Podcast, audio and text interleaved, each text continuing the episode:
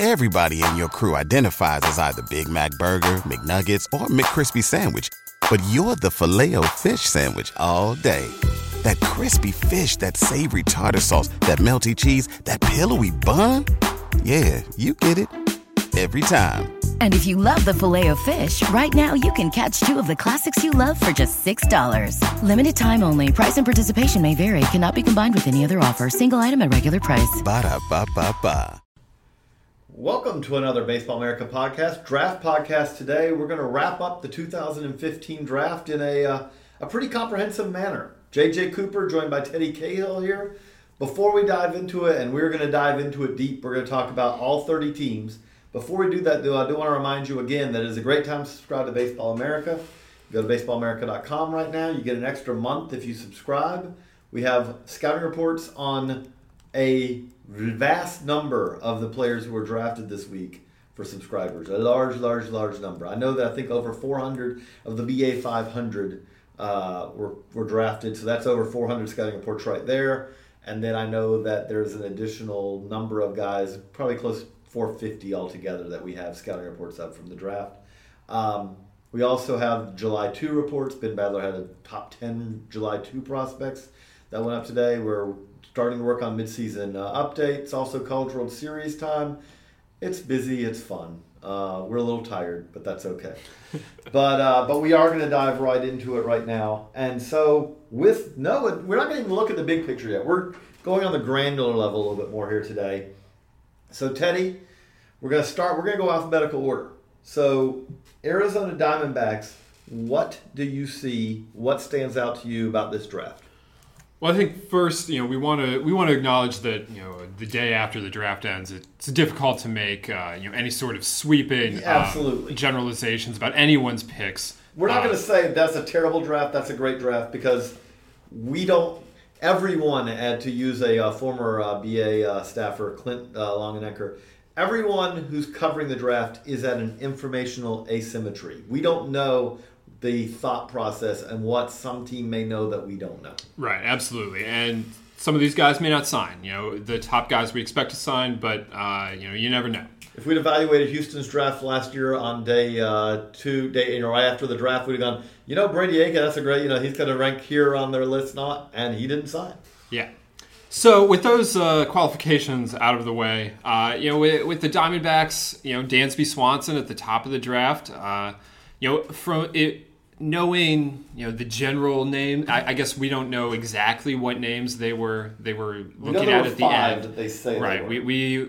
Although the scouting director, Derek Ladner, then told me, the night of the draft that he'd had his mind up on Swanson for a while. So, who knows?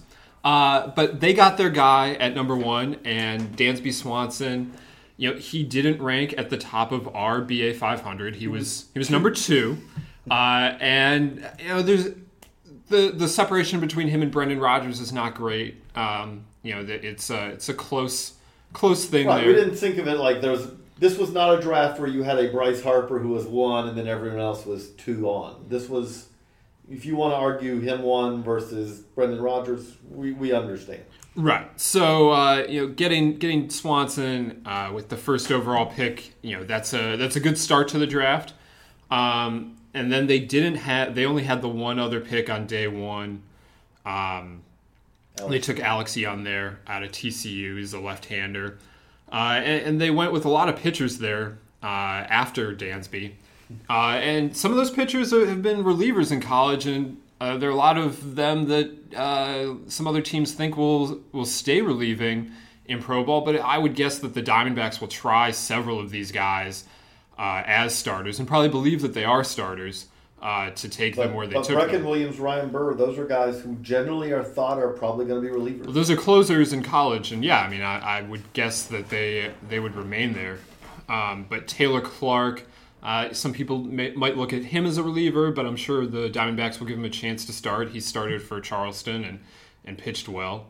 And then at 11 they got Austin Byler with the first pick of day three, and we know JJ likes him out of Nevada. I am an Austin Byler fan. I tweeted out yesterday, he's a senior who was really too good to be a senior sign. And what that means by that is that how the system works now. It's much more valuable to draft a senior you like in the 7th, 8th, 9th, 10th round who's going to sign for $5,000, $10,000, something like that, because it saves you the slot money. If you take a guy like Austin Byler, who hasn't had enough track record of performance, is a good enough prospect, you got to remember, was drafted reasonably well last year. He says, no, I'm not going to take $5,000. Well, all of a sudden then it is better off to wait until after the 10th round to take this. I know we've explained this before. I know some of our listeners understand this completely, but I get this question all the time. Because the reality is that if you give Austin Byler $100,000 in the 11th round, that's just money. Whereas if you give Austin Byler $100,000 in the 7th round, you essentially handed over $90,000, $75,000, $95,000 that you could use somewhere else in your top 10 rounds, because that $100,000 guy in the 8th, 9th, 10th round, that means that you're not saving the money there that you want to save to be able to use elsewhere in those top 10 rounds. That's why a guy like Austin Byler, that's why a guy like Logan Ratledge, who we'll talk about later, that's why they fell. Yeah, the opportunity cost is much greater than when you take them in the first 10 rounds. And then after him, they took Wesley Rodriguez at number with the 12th round pick, and Rodriguez was a top 100 guy on the BA 500. Fell a bit, but the Diamondbacks were able to get him on day 3, and I would imagine they'd sign him, taking him in the 12th round there. I would guess that it'll cost, it'll be, and there are no slots after the 10th round, but it would cost more than the $100,000, so it will cost against the bonus pool. But to get him in the 12th round that's better than an average 12th rounder. Those two, the 11th and 12th rounders that they took, they're deep in their draft, because both of those are guys you say, you know what, I'll put it this way, both of those guys have a chance to rank in their top 30 when the season's over. Absolutely. And that's not a whole lot of guys you take in 11th and 12th round who you'd say that about. No. But I think overall, again, we've talked about this. We talk about this draft a lot. So I think one of the key things that the Diamondbacks did is they didn't get cute at number 1, which I think was a good thing. Take the guy. Don't try to be really creative and see what you can do later on. The Diamondbacks, even though picking number 1, didn't have the massive financial advantage here. That's the Astros. We'll get to them. But with that being the case, take the guy that you like the best, Dansby Swanson. After that, I do look at it as somewhat of a low risk, like a safer draft than it wasn't a shoot for the moon draft. It was, we are going to add depth to our system. They don't take a high school guy until Wesley Rodriguez in the 12th round. Right. This is not a draft where you say, wow, this could really work out great or really work out terrible. I think it's more of, they're aiming for, to use a baseball analogy, a solid single or double in the gap than they are trying to hit a home run here. This is a draft who it should add depth to their system. A whole lot of guys who you say, okay, that guy's got a decent chance to make the big leagues. Not a whole lot of guys after you get past Dansby Swanson. Not a whole lot of guys who I say, that guy looks like a guy who could be a future star. But the key is, if Dansby Swanson is the guy that the people think he can be, then this draft will look just fine in a few years. Exactly. It probably won't even take a few years to look just fine. Okay, so that is, we one team down, 29 to go. We are 8 minutes in. We got to speed, well, maybe not. We'll just keep going like this. Okay, so Braves. We look at the Braves. We just talked about the Diamondbacks and how they're shooting for a solid, a solid draft. The Braves did a very different approach. The Braves' approach is they are trying to hit a home run. And if they strike out some along the way, they are quite okay with that if they can hit a home run. Yeah, the Braves had 5 picks on the first day of the draft. When you have 5 of the first 75 picks, there's a lot of extra money that goes into your bonus pool because of that. Even though they don't pick until 14, they still had $10 million to play with this draft. And so at 14, they take Colby Allard, who coming into the spring was the best high school pitcher in the country. And then he suffers a stress reaction in his back, doesn't pitch much. But that allows the Braves to get him at 14. And if he's able to stay healthy, that's an incredible value.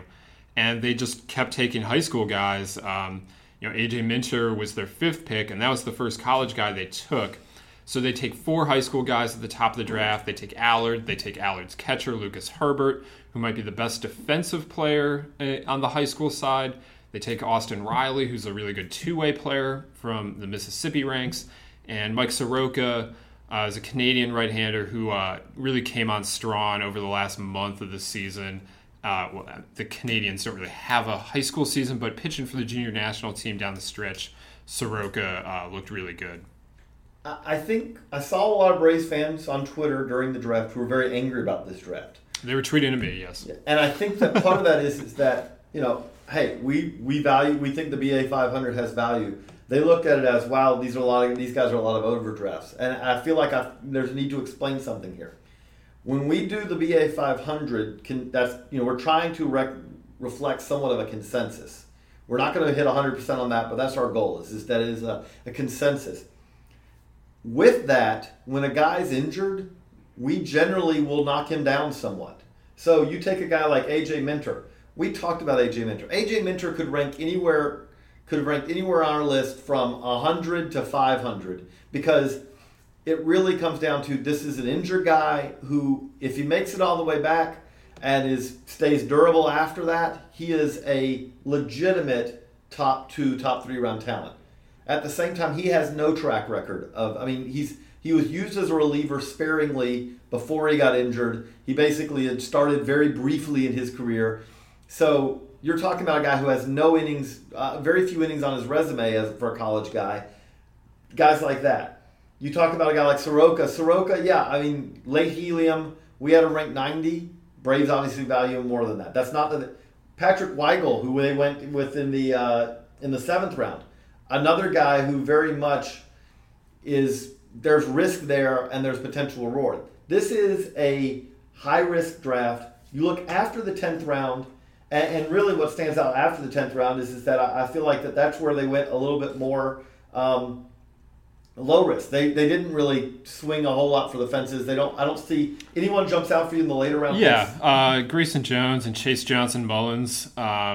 At Sheldon State Community College, they in Alabama, they both are top 500 guys, and Johnson Mullins is just a big, big left-hander. There are concerns there. He's had Tommy John in the past, and Grayson Jones, big arm from the right side, still learning how to pitch. Those are a little riskier than some of these guys down here. And then also they took a couple of guys that are going to play football this fall in all likelihood when they go to college. They take DJ Neal. Mm-hmm. They take Terry Goodwin. Those are both Atlanta area guys. DJ Neal committed to South Carolina to play both sports. Terry Goodwin is one of Georgia's top football recruits and is not supposed to play on the football team as far as I know, or on the baseball team as far as I know. But if they get either one of those guys, you know, who knows? They're really, really good athletes and potentially nice picks. I look at those two as being the guys they took as the most likely as the security blanket. We'll talk about this with every team. You've got to take someone later on in case you need to have somebody to spend some money on in case something goes wrong in your top 10 picks, you know, your top 10 rounds. I'm with you. I think it's unlikely that either of those guys sign, but you never know. But especially if something happens and something falls through with a guy, one of their top picks, you lose that slot. But especially if you have a guy that you were planning to spend over slot on, you're still going to have some money left over. Well, then all of a sudden those guys may kind of come into play. The other thing I wanted to say with the injury stuff is, like, we only have so much information, and we are not medical specialists. No. And the Braves employ medical specialists, and they do get all the information. And we're not, we don't get to read the reports. Right. So, when we talk about how A.J. Minter is much lower on the BA 500, well, maybe the Braves saw something that, makes them feel okay about that. When we look at an injury or a guy that hasn't pitched much and, we try and react to that, but, they're the ones with all the information or much more information than we have access to. And they're the ones that, have experience rehabbing pitchers. So with the injured guys, I I don't know what to do with them a lot of the times, and so they do get pushed down the list. But you know, if a team is comfortable with them, and the Braves seem to have been comfortable with both Minter and Allard and some of the other guys that they took that have injury histories, then you know I'll defer to them for now.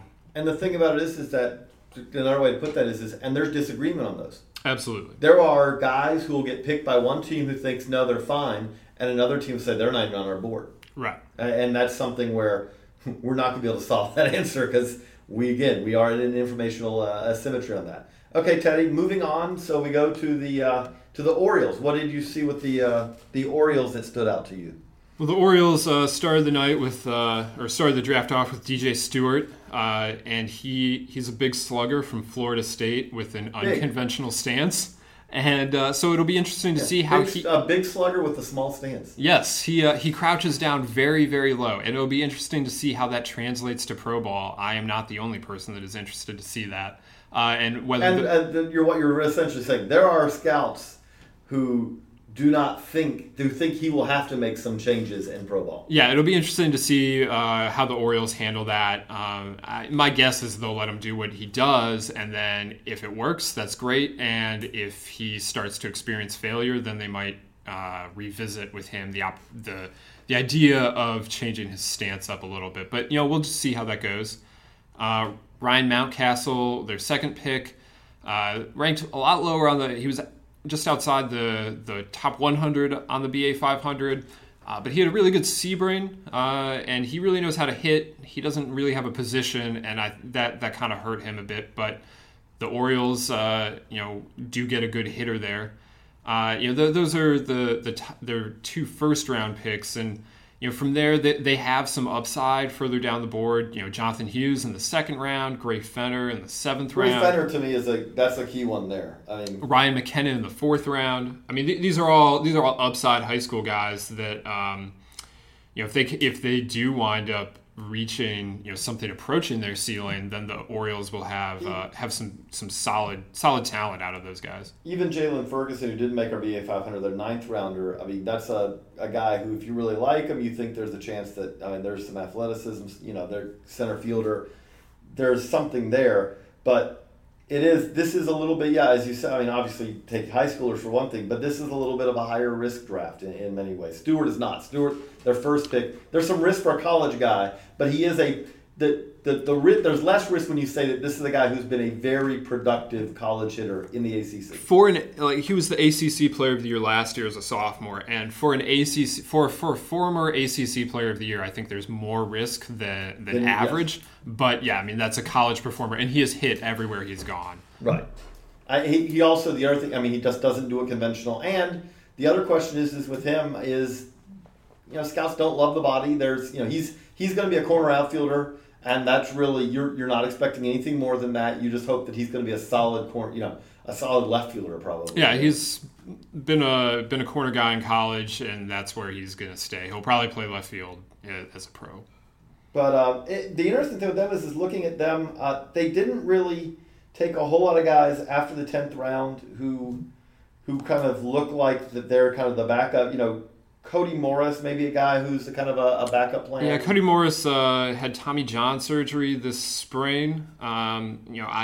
He's committed to South Carolina, and he'll probably get there. That's a local pick for them, and they do a good job scouting local guys. Josh Hader definitely comes to mind as a local guy that they hit on. Cody Morris is much better known than Josh Hader was, but... yeah, that's one of their potential backup plans, but not every team, because of the way teams approach the final 10 rounds, not every team necessarily has to. Right, if they didn't have a guy that they're really planning to go significantly above slot with, then you don't really need the backup plan as much because if you're planning to pay relatively around the slot for most every guy, well then, and they did not go heavy on seniors to try to save money in later rounds of the top 10 rounds, so they don't need that as much. Moving on to Boston. So, Teddy, this is a draft that fits very much kind of what we expect with the Boston draft to me. Well, I guess, except that I would have expected more high schoolers, I think. But, Benintendi at 7 is, that's It was just announced, I saw, I can say this now officially, that he is the Baseball America College Player of the Year. And he had an incredible spring at Arkansas. And if he had had even just a little hint of a track record, probably would not have been available at the 7th overall pick. I think we, again, I've said it on the pre-draft podcast, I think we may end up, there is a chance that we'll look back at this and say, huh, that was the best guy in this class, and the reason we're you know that he could not be is because there's less track record than you would like. Yeah, that's a guy that didn't do much as a freshman. He's only a sophomore. He didn't play last summer, and he's from an Ohio high school. So I mean, there just isn't as much track record as you typically see, but that made him available for them at 7, and. He's an up-the-middle player with a lot of tools. That could wind up being good. And Austin Rye is another up-the-middle player with a lot of tools. We had him as the best college catcher in this draft. And so to get that in the third round it wasn't a great year for college catching, but to get the best college catcher in the third round is a pretty nice value. Right. I mean, we're high on Austin Rye. You know, John Manuel is a big Austin Rye fan. The thing that stands out with him compared to the other college catchers who are in that consideration to be the top college catcher, he's more well-rounded. He has a chance. Again, there's a question of shorter track record in some ways. He's been banged up at times and all, but he has a chance to hit and defend. And when you look at the other two top college catchers who were Taylor Ward out of Fresno State and Austin Allen out of Florida Tech, Allen is much more the hitter, and there are some questions about whether he can stay behind the plate, largely because of his size. And Ward is the defender, and there are just questions about how much he'll ever hit. Rye brings brings the full complement with some risk and some lack of track record, as you mentioned. Now, this draft, you go a little further. Tate Matheny. Tate Matheny is a very good baseball player, son of Mike Matheny. I will be interested to see kind of where he ends up playing. He was announced, I believe, as an outfielder. That doesn't mean necessarily that there's some who think that, maybe he ends up being a second baseman. This is Red Sox. Maybe they won't move him to second base because they seem to be I don't even know where they would find room to play him next year in their minor league system necessarily at second base. But if he's going to stay in the outfield, really then the question becomes, is he a center fielder? If he's not, he's probably a fourth outfielder. But you know what? You take him in the fourth round. If he's a solid backup outfielder, that's fine. That's not damning in any way, shape, or form. Travis Lakins, their sixth rounder, is kind of an intriguing arm. I believe, if I remember again, sophomore eligible. Mm-hmm. So again, a guy's a little bit younger for the college draft class. And then you get on. What I like about their draft, there's a number of kind of interesting arms. Later on, you get past the 10th round. Well, Logan Allen, their 8th round pick, if you take him in the 8th round there, I guess he's probably going to sign, but we had him, I think it was like 125. 128. That's a high schooler out of IMG Academy. Came on. He had a very good spring, and he's committed to South Carolina, but if they take him in the 8th round there, he very much... They got to be thinking that they've got a very good chance. And they take him... They'd taken a senior the pick before, and they took two seniors right after him. So, I mean, looking at that, it makes me think that the Red Sox are intending to sign him, and that's a very nice value in the 8th round there. Right, and then they have significant backup plans. They do. Like, if you said, okay, if it ends up that he ends up going to school... Well, then you're going to lose $150,000, I think it is, off your slot. But they still, again, they save money with some other seniors and all that. You put it all together, and they could make runs at take your pick. I mean, Kyrie Washington is a guy who's, again, if you sign him, that's a high ceiling guy right there. You could also say Marcus Brakeman is another guy. And then really not just those guys, but even. At the very... Sage Jenko from Virginia Tech. Yeah. Yomar Valentin, maybe even. He's one of the youngest players in this draft class. His father's Jose Valentin. He's committed to Auburn. But, you never know. Right. Again, there's their draft after the 10th round. I'll be interested if they sign any of those guys. But if they can get one, even one of those guys, it's, again, the best way to put it, those are guys who...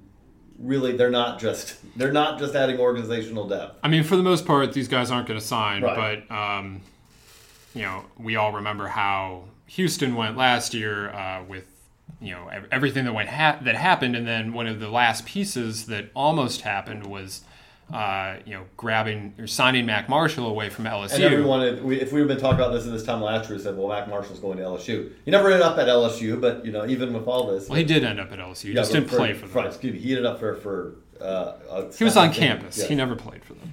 Okay. Well, we are going to move on to the Cubs. So, Teddy, what jumps out to you about the Cubs? Well, the Cubs did what the Cubs do at the top of the draft, which is they just took the best hitters available. They take Ian Happ, 9, Donnie DeWeese, 47, and those are two guys that just know how to hit.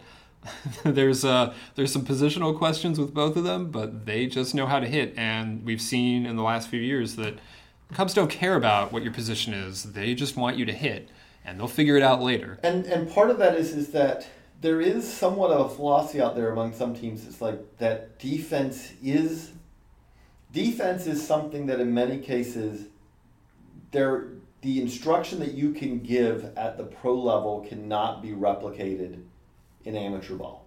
And I think there's some truth to that. Like I have a scout who likes to say, like, you don't see all these indoor fielding clinics, fielding facilities like. Everywhere has indoor hitting facilities, where guys can pitch too, but no one's sitting there going, okay, well, we're going to take 15,000 ground balls or anything like that. Well, what happens with these guys is if you believe that, you get the bats, and then you say, okay, well, we can raise the guy's defense a grade or more sometimes, and in some cases, Ian Happ again. We'll see where he ends up playing. The knock against him, this guy is hit. This guy has a pretty strong track record of hitting. Guys generally like the swing. Scouts like the swing. Really what it comes down to is okay, well, where does he profile? And that comes down to, if you think he's a corner outfielder, well, then you're asking a lot from the bat. Most guys don't think that he's a center fielder.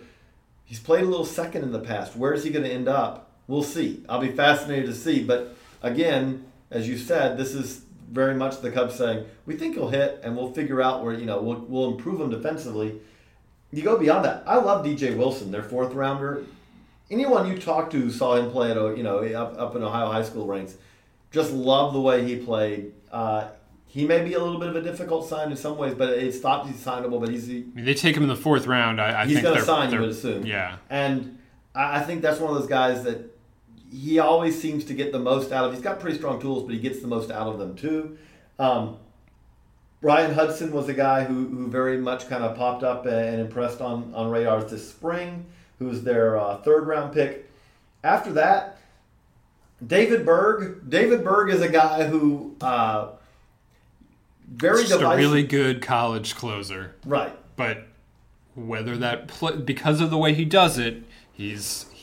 True sidearm, doesn't throw very hard at all. There's a lot of questions about whether that translates in any way to pro ball. But the Cubs take him in the sixth round, and probably can get him for less significantly. Oh, he's a senior. Yeah, he's a senior who's getting less, so you're getting a productive senior there. You see that you go after the 10th round. Guys, Matt Rose in the 11th round hit a bunch of home runs at Georgia State this year. That's potentially something there. They really didn't do a whole lot after the 10th round. Delvin Zinn is a guy I kind of like as a glove. I don't know if he's going to hit, but their 28th rounder shortstop, who taking him that late, we'll see if they can sign him. But that's a very good glove. The best of the after 10th rounders though is Alonzo Jones, who didn't play much this spring because he broke his hammy.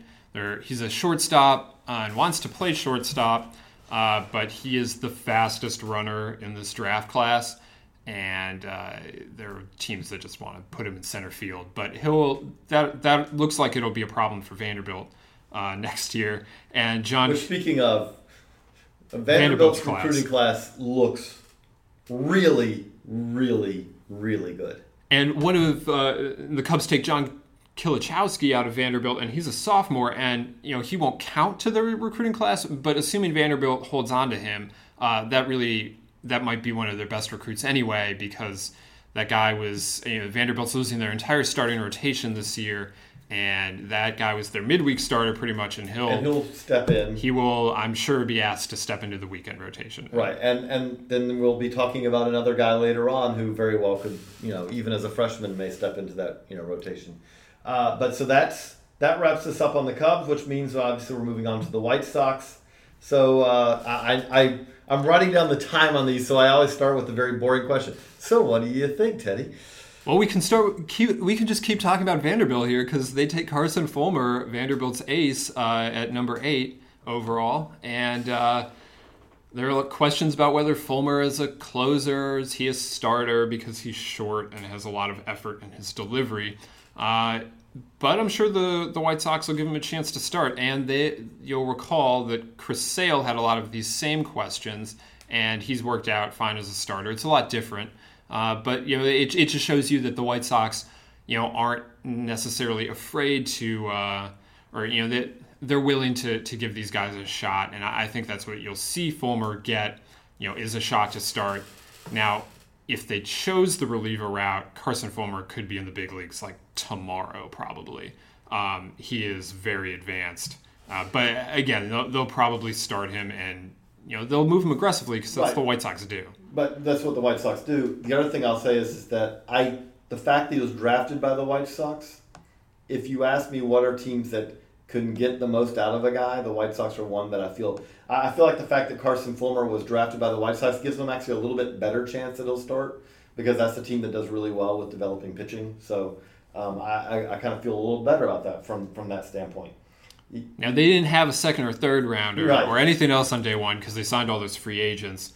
So that means that the rest of this class is, there's just not as much of it, and they didn't have as much money to play with. So it is a little less interesting after that. Blake Hickman at Iowa, converted catcher, has shown good stuff on the mound now. That's probably... Jordan Stevens is a guy who pitched well at Rice coming off of injury, and TJ, if I remember right, and really showed pretty good stuff this year. Again, a guy gives you another power arm that the White Sox seem to do a pretty good job with, doing things that... Speaking of power... Corey Zangari from Oklahoma, they list him as a first baseman. I think that's the wise choice. Big-time power. Also, has shown 96 off the mound in the past. Now, when he's throwing that 96, you don't want to be standing anywhere around the batter's box because you don't know where it's going to go. But you are talking about a guy who, significant raw power, put on a show in the Oklahoma high school playoffs this year. Put on a show really all year. So... When you talk about a sixth-round pick, a guy, again, they assume if you draft him sixth round, you assume you're going to be able to sign him. And as a sixth-round pick, you are getting really pretty significant power there for a sixth-round pick. After that, it is again, they didn't have a whole lot of money, understandably. And so Chris Comito is a guy who I think probably is best served going, their 15th-round pick, probably best served going to college. But, some guys I talked to liked him a little bit. After that, is there anyone else that really jumps out to you there? Or are we moving on to the... No, I think the White Sox did their draft spending last winter. Yeah, that's a good way to put it. Which moves us to a team that generally does pretty well in the draft. So what do you think of the Reds? I think there's a lot to like about this draft. They started with Tyler Stevenson, who is reportedly in the mix for the Diamondbacks there at 1. He's the best high school catcher in the class, and at 1, it would have been a surprise. It would have been a money saver. The high school catching is a tough thing to develop, but the Reds have had success in the past, and so if they take a high school catcher, I think that's a good place for that guy to go. And then Santillan, their second-round pick, that's just a lot of upside there. He's a little raw. Tanner Rainey, their next pick there that closed out day 1 for them, is a senior two-way guy out of West Alabama, but he's going to pitch, and they're going to start him. He's never started before, but he's got the stuff that he might be able to do it. I said that checked off Reds draft bingo in so many ways because, A, they love to draft college relievers and move them to starters. B, they like to draft pitchers who are two-way players, who I think, who often they're relieving. The pitching was secondary to them in many ways, and then they kind of say, now you're going to focus on pitching. Michael Lorenzen fits Red's draft bingo very well. And again, you talk about a guy, they can do that at that point, and probably as a D2 senior, you know, this is not going, you're not having to break the bank for this guy either. You put it all together, and then Blake Trahan, their third round pick, huge first round buzz. I mean, that's a guy. That again, if you're talking Reds draft bingo, the Reds love to draft productive gamer type college middle infielders. Trahan has a little bit more tools than some of those guys. I mean, I'm going back to, you could go back to Chris Valica and Red Turner. You know, they love those kind of guys. Blake Trahan probably has a little bit more chance to stay at shortstop than most of those guys that they draft like that. And again, as you said, like if he had been taken, especially if he had been taken as lottery picks A round, which was the worst name ever, but if he'd been taken then, no one would have batted an eye. It would have gone, yeah, that makes sense. So that was a pretty impressive pick to be able to pick him at pick 84. After that, again, I thought this was just a pretty solid across-the-board draft. Well, I like their 12th round pick, Alexis Omar Diaz from Puerto Rico. That's Edwin Diaz's younger brother, the Mariners prospect, and there are a lot of people down there that think Alexis could be following Edwin's developmental path, which would be fantastic for the Reds, obviously, for the 12th rounder to if he's able to follow Edwin's footsteps. If you're playing Reds two-way pitcher player bingo, also Tyler Payton should be on your card, their 33rd rounder who did the same thing in Iowa. Eli Marrero is probably their security blanket pick because catcher, son of Eli Marrero, who will likely be headed to school, but that was their 29th round pick. Again, it was just a pretty solid. Riley Thompson, 37 from Louisville, had Tommy John surgery very recently, but you know that, I mean, if you're looking for security blankets, that's another one for them. Eli Marrero is headed to Mississippi State, it looks like. So, but no, I think we're both kind of in agreement that Jimmy Herget, even I'll throw one more, the 6th round pick they had. A lot of guys who I talked to really, you know, were impressed with him as a pitcher who knows how to pitch. His arm slots are he messes around with his arm slots. He'll go over the top. He'll go from down and sidearm. He doesn't throw very hard, no matter where. It's an okay fastball, but he doesn't throw very hard. But he knows how to pitch. He gives you a lot of different looks. And even if he's a reliever, there's definitely value there in the 6th round. They're very different, but it's not a whole lot because they do it in different ways. But the story that you're telling is not a whole lot different than the Ben Lively story. Ben Lively is better. But, also South Florida. Yes, but exactly. And that's why I was going there. If we were talking about Ben Lively when they drafted Ben Lively, what we would say is here's a guy who doesn't have a plus fastball but really knows how to pitch. And that's what we're saying about Jimmy Herget. They just do it in a little bit different way. So that moves us on. So that's the Reds. And so now we're going to go on to the Indians. And I know we've talked a little bit about that. Let's start at the top here with Brady Aiken. This was the Indians. We kind of wondered where Brady Aiken was going to go. I don't think either of us saw that he was going to end up in Cleveland. That was the most surprising thing of the night for me, was Brady Aiken at 17. I think we both thought Dodgers was probably the most likely. That was where John Manuel had been tying them in the mock draft, or had been tying him in the mock drafts for a few weeks at that point. And you know, he made sense as a Dodgers pick. He makes sense anywhere. He's really, really good when he's healthy. But for the Indians to get... So the Indians don't pick until 17. They don't have a huge bonus pool. It's only $7 million, a little more than that, maybe 7.7. They get Brady Aiken, Tristan McKenzie, and Juan Hillman all on the first day of the draft. That's three big upside arms. They don't pick until 17, and they walk away with those three guys. If they sign all three of those guys, that's... Which we have to expect that they... Again, we're not going to say we expect because the Brady Aiken we don't know. I mean, right, that is a giant wild card. But if they get those guys, that's incredible. And Brady Aiken, you know, I've said before on the podcast, I've said it many times that, you know, that guy, you know, I'm not a doctor, I haven't seen his medicals, you know, none of that. But if he's healthy, he's incredibly talented, and you get that guy. That guy went #1 overall, and the Indians get him a year ago. And a year later, the Indians get him at 17, and there's a lot of risk there for many, many reasons. But you know, they say that they were comfortable with it, and that they like his delivery, and that they could wind up with, you know, just an incredible talent. That's another guy. When we said this with Benintendi, that is if you said who could end up being the best guy to come out of this class, Brady Aiken's the guy we could look back and say that was the best guy in this class. I mean, this was a guy who had 1-1 talent last year, not money save or anything, just 1-1 talent.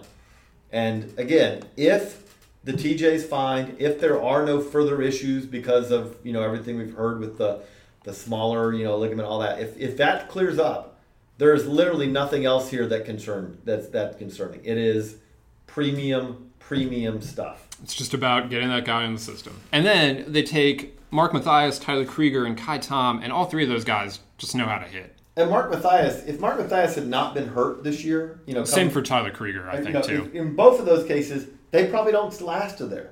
So I like taking guys who, you know, who you say, okay, we're taking a slight gamble on a guy who's been injured. Because in Mathias' case, especially, like you want to see.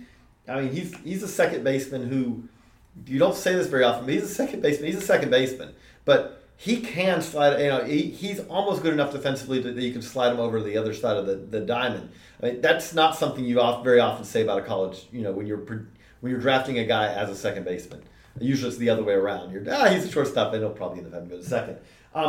Kai Tom, I'll be fascinated to see. Kai Tom can really hit. He does not fit a profile at all if he's a corner outfielder for it. If he's a left fielder, then he's kind of a square peg in a round hole. But I do think that there's a chance that, you know, we may. I wouldn't be shocked at all if it instructs this year. You hear, oh, Kai Tom's playing second base, and we're going to see how that works.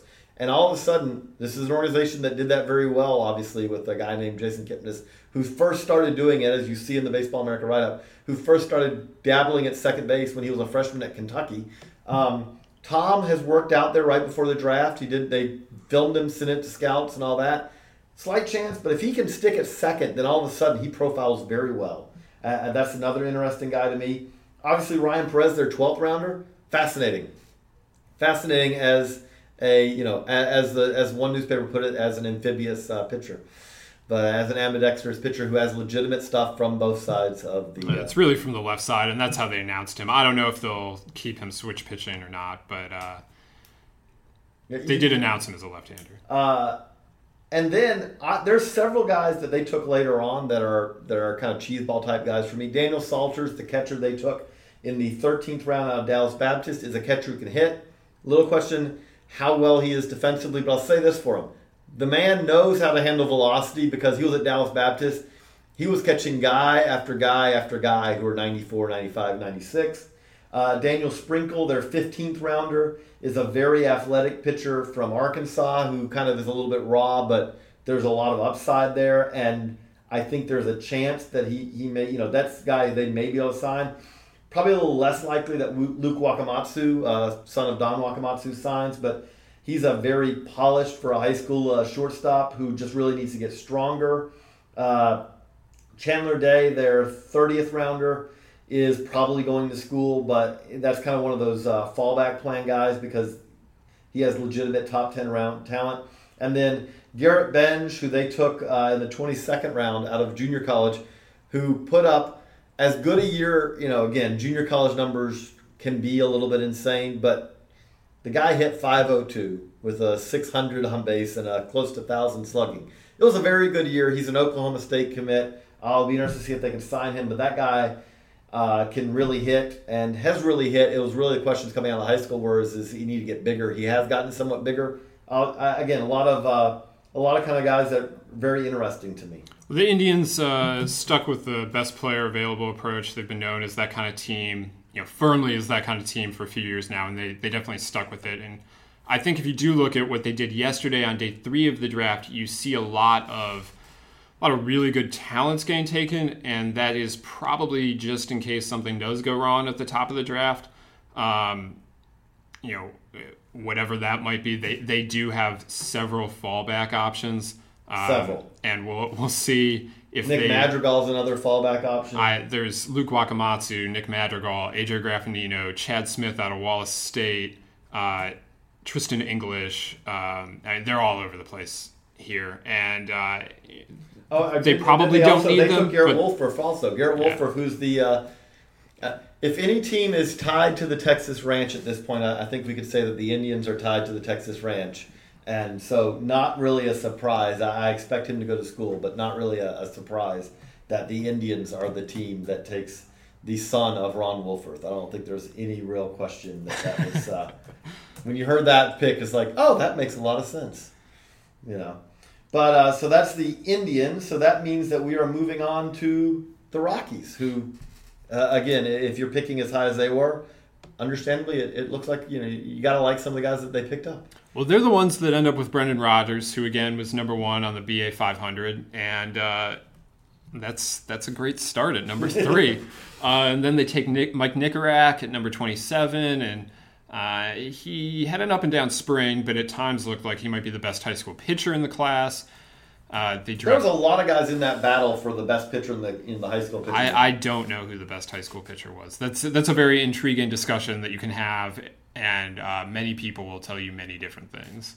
Maybe Mike Nickerak was it, even at the end of it all. They just got a lot of guys like that. But when you start with Brendan Rodgers, that's a very, very good place to start. He was basically number one on the board from start to finish for. Here at Baseball America, and it's a very, very talented high school player. There are maybe some questions about whether he can stay at shortstop, but I think most teams probably think he's a shortstop. If he did move to third base, he'd be a very, very good defensive third baseman. He'll be probably a fine defensive shortstop, and he hits for power. And long track record on the showcase circuit, and you're not projecting on a lot of times with the high school shortstop, you're projecting on, okay, well, we expect there to be strength gains and all that. As I like it how a couple of scouting directors put it to me even before the season ever started, they said, this is a college shortstop. You're drafting a physical college shortstop who's still in high school. You're not asking to need, you don't really need projection there because he has present strength and he's a guy who's up the middle. Those don't come around very often, and that's one of the, to me, that's one of the more... intriguing parts of kind of who he is. And then after that, I mean, again, this is a draft you would expect. They get to pick. They had 4 picks on day one, and they got 4 quite talented players with those picks that we assume we'll be able to sign.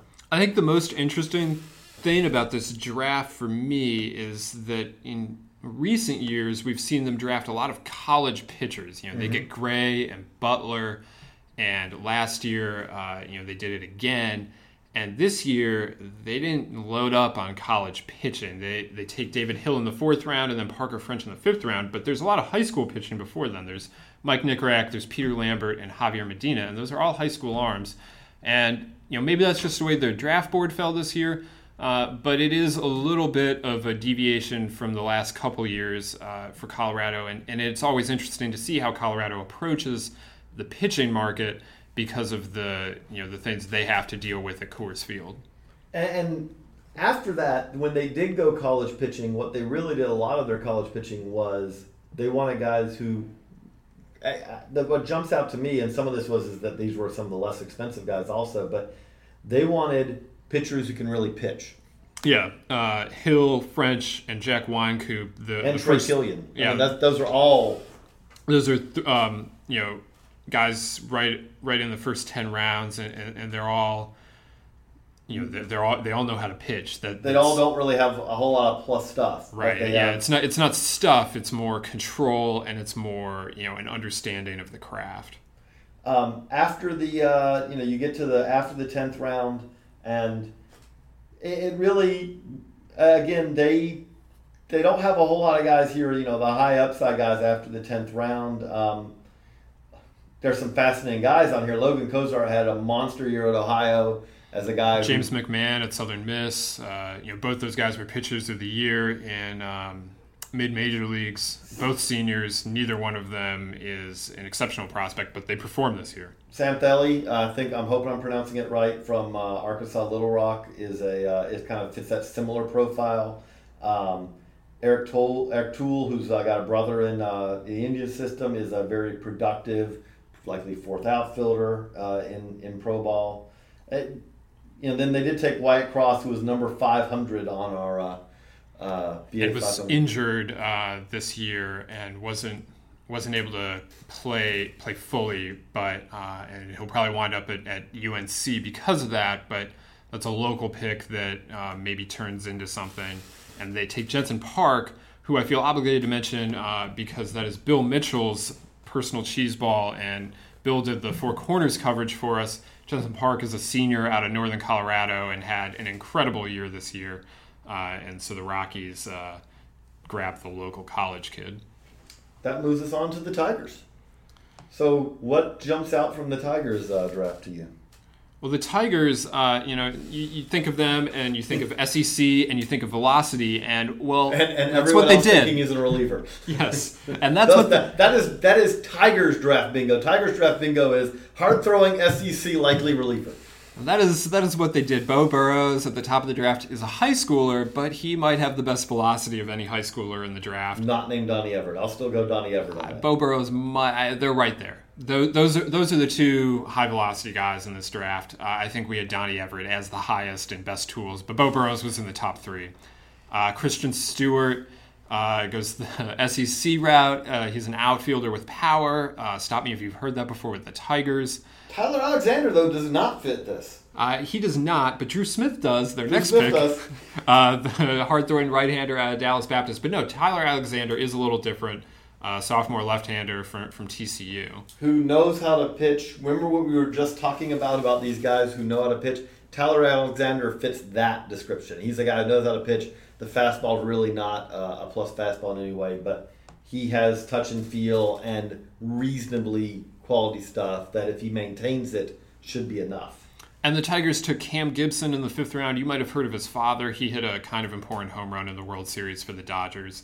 And also played for the Tigers and was like their star for... Yeah, it's weird. I think of him as a Dodger because of that home run, but really everyone that's... saw him play probably. Right, that's I'm older than you, so to me, I do think of him as a Tiger who then went to the Dodgers. So, but Cam Gibson, who has some of the athleticism that his father has, I do think that swing's going to probably need some work in pro ball. But Kate Savick, they took in the fourth round, is a catcher who really hit this year. We'll see. We got two. Really, if he can match what he did this year, then that's a steal in the fourth round. But there are questions about if that was kind of at the upper end of what he can hit, and there's also questions about him defensively. But again, as a fourth round pick, we'll see. After that, Trey Tickle, who they took in the ninth round, fits exactly what we're talking about. He's probably a hard throwing reliever in pro ball. That fits very well with what they like.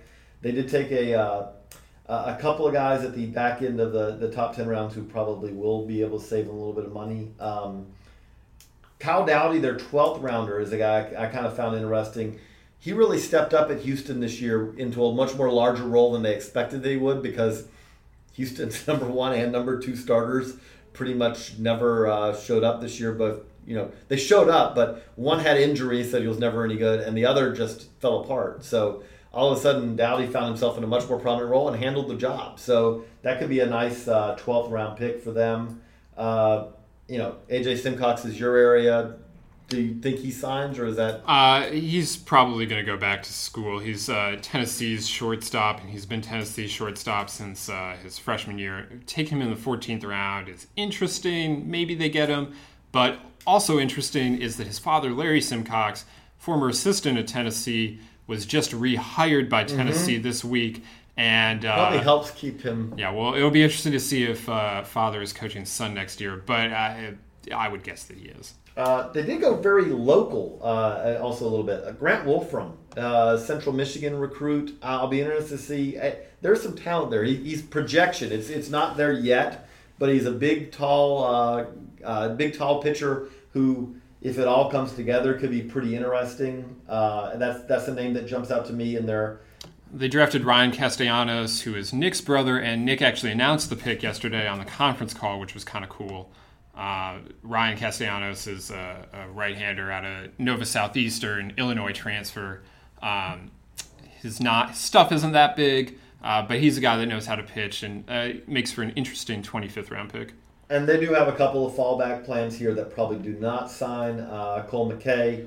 Trey Dawson. And then Jackson Coar with their last pick. Those were all guys who would expect to not see them in Tigers uniforms later this year, but again, you never know. But Dayton Dugas, their 29th rounder, is also a guy that's kind of interesting to me, but I don't know if he'll be making it to the Tigers or if he's headed to school. So that covers the Tigers, which moves us on to the team that really had the ability to kind of dominate this draft, and that's exactly what they did, the Astros. The Astros just had an incredible first night. They had the money to make that happen. Their bonus pool was $17 million, and that's the largest one by far. And they have two of the top five picks. And, I mean, they made it work. And they ended up getting three of the top 10 players in this draft. You can say they needed to do something like that, and that's fine, but I think it's also important that they did do it. I'm still impressed that they pulled this off days later. All that, I mean, again, it could have all fallen apart. It all falls apart the minute that any one team, again, we heard rumors that, we heard rumors before that they may have a deal for Cameron to slide to them their supplemental pick. That's not written in stone because all you need is one team to say, we select as Cameron, which we heard rumors that it came pretty close to that happening. But so it's not like something where it is cast in stone that you're going to be able to make that work. They made it work. They got three of the top 10 players on RBA 500. To land Alex Bregman, Kyle Tucker, and Daz Cameron, it's just an incredible haul. And if they sign them all, which they probably will, it's that. The Astros had an incredible draft. It really can't be overstated. And yes, having two top five picks helps, but to actually complete your plan it's just very impressive.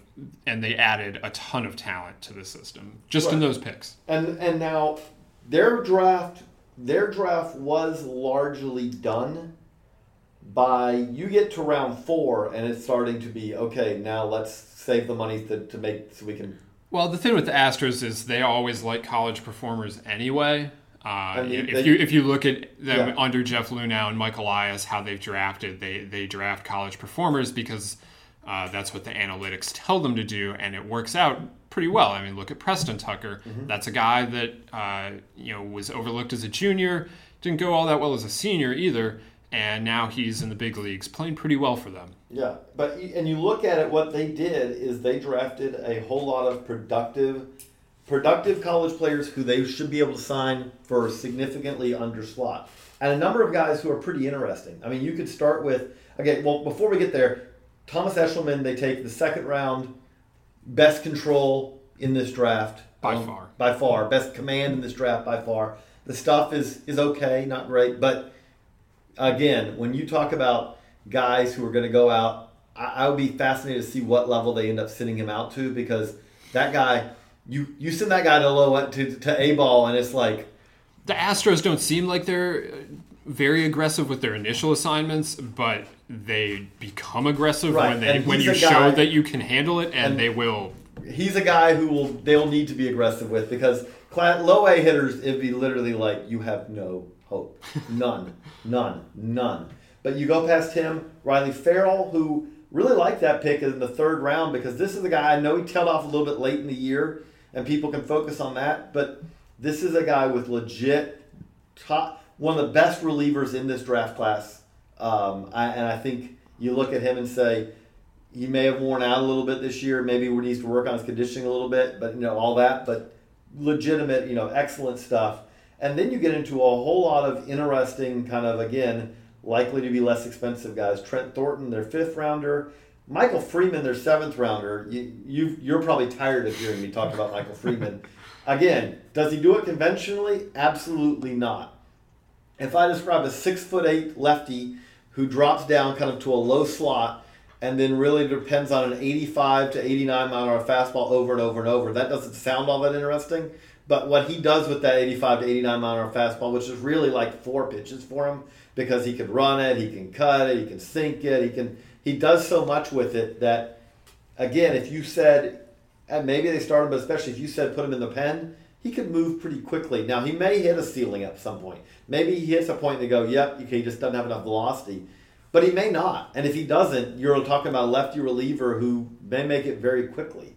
And then you keep going, and there's, after the 10th round, Kevin McKenna is a productive college pitcher who has shown at a at Rice that he really knows how to pitch. You can kind of keep going down the list, and you're going to see more guys like that.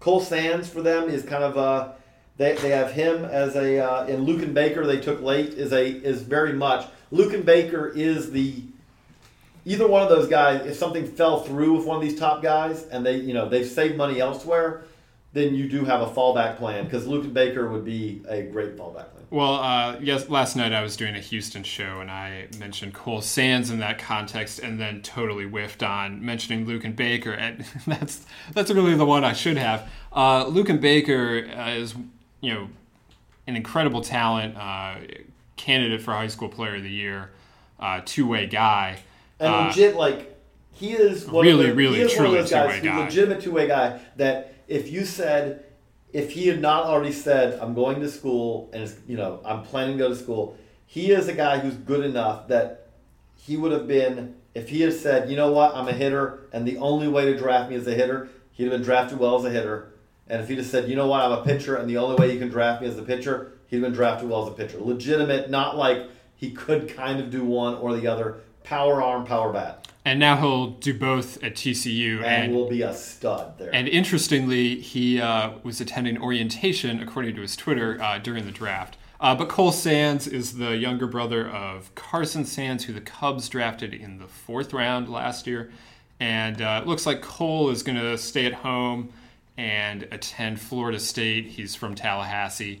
But he's one of the better high school in a very loaded high school pitching class in Florida. He is one of the group that makes that class so good.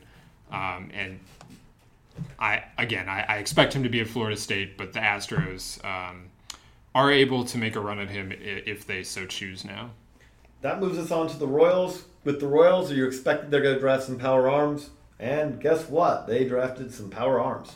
Well, they started off with a couple of high school right-handers out of Indiana.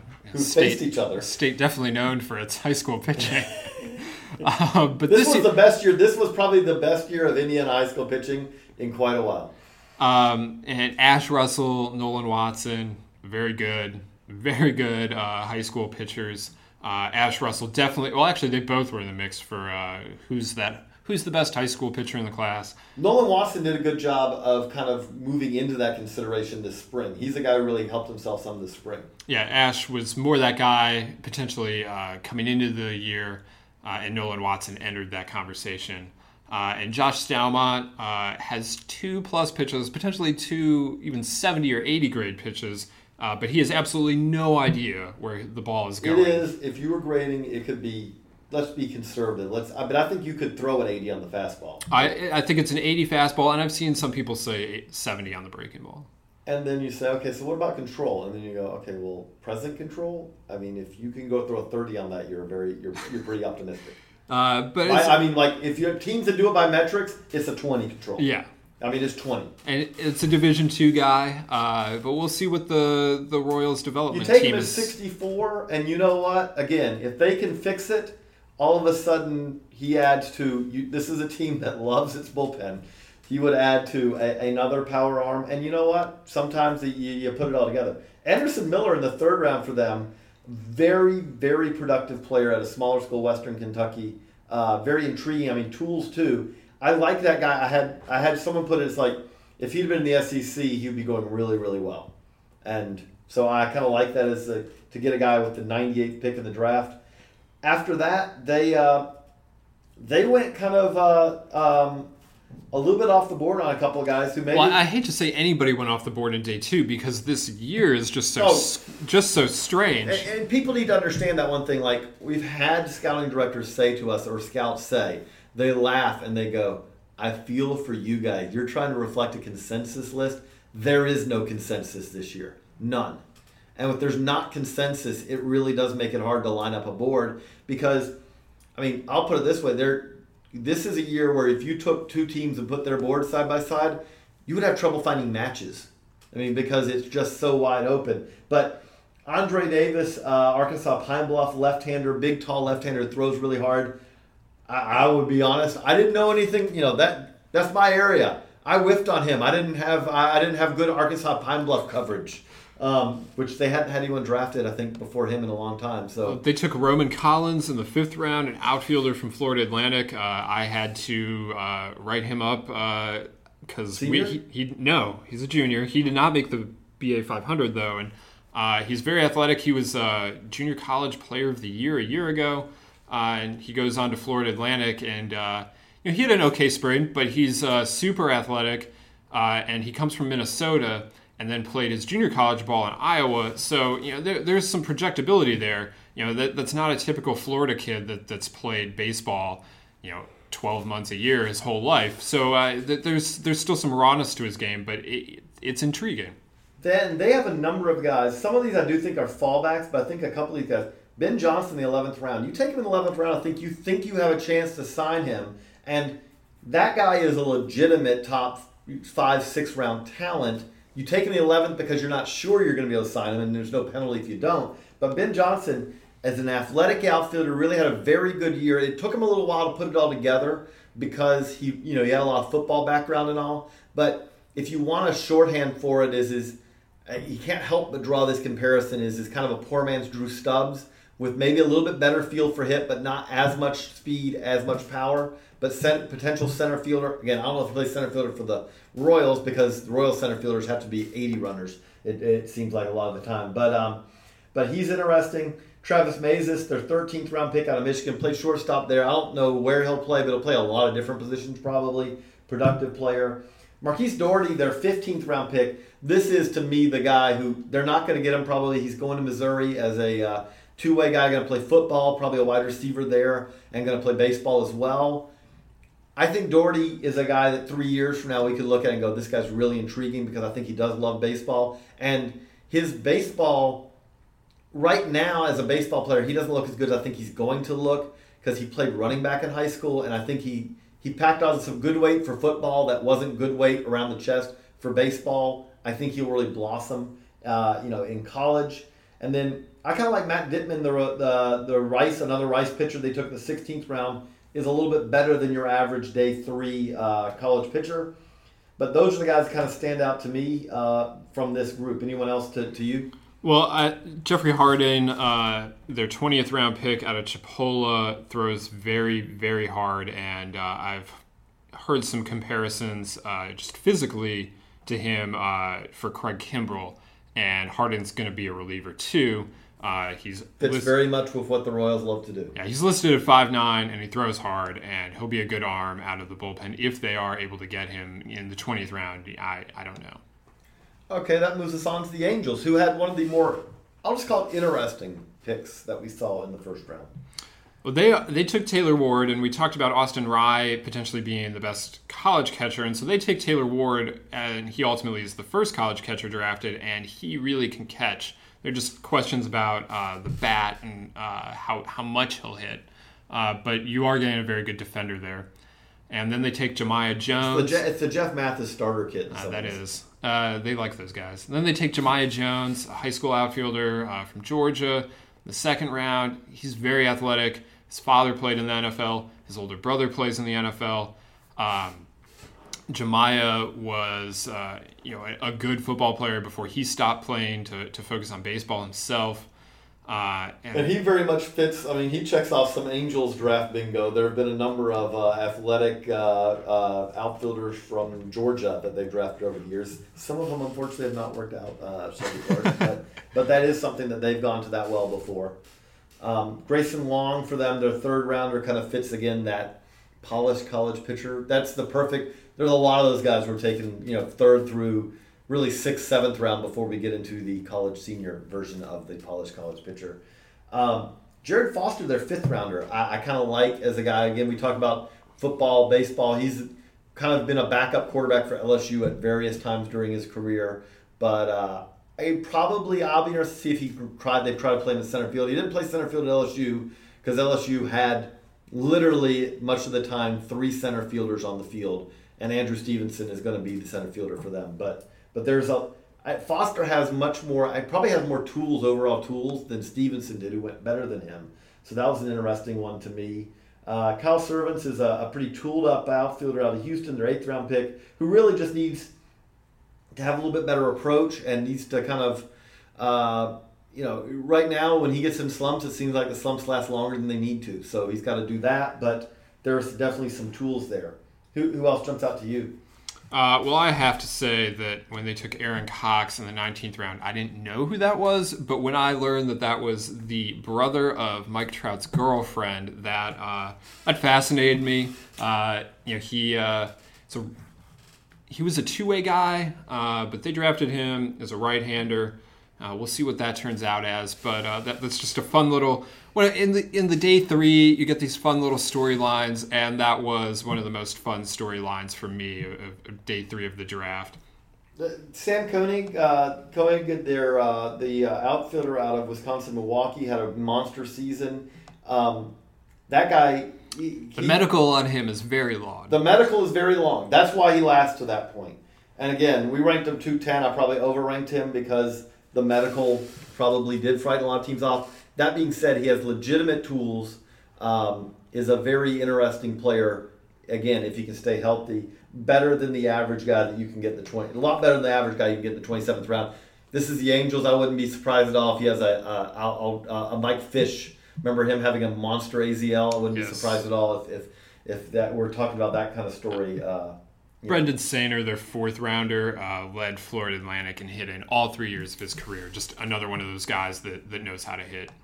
But before we wrap up on them, with Ward, I know the thing is when you take a polished catcher, it's a demographic that does concern me a little bit because, if you can't, if the concern's about the hit tool, that to me, I don't think of a whole lot of guys who really, you look at it. Sometimes it does happen with catchers where the hit tool's behind because they work so hard on catching. Yadier Molina is the outlier that everyone hopes that they're getting. But the standard for hitting for big league catchers is so low right now that if you can catch in the big leagues and be, even average, but Taylor Ward could be above average defensively, he really doesn't have to hit that much.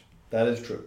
So that moves us on to the Dodgers. And what did you see on this Dodgers list that I felt like, again, we had heard the rumors that maybe they were at the Aiken landing point.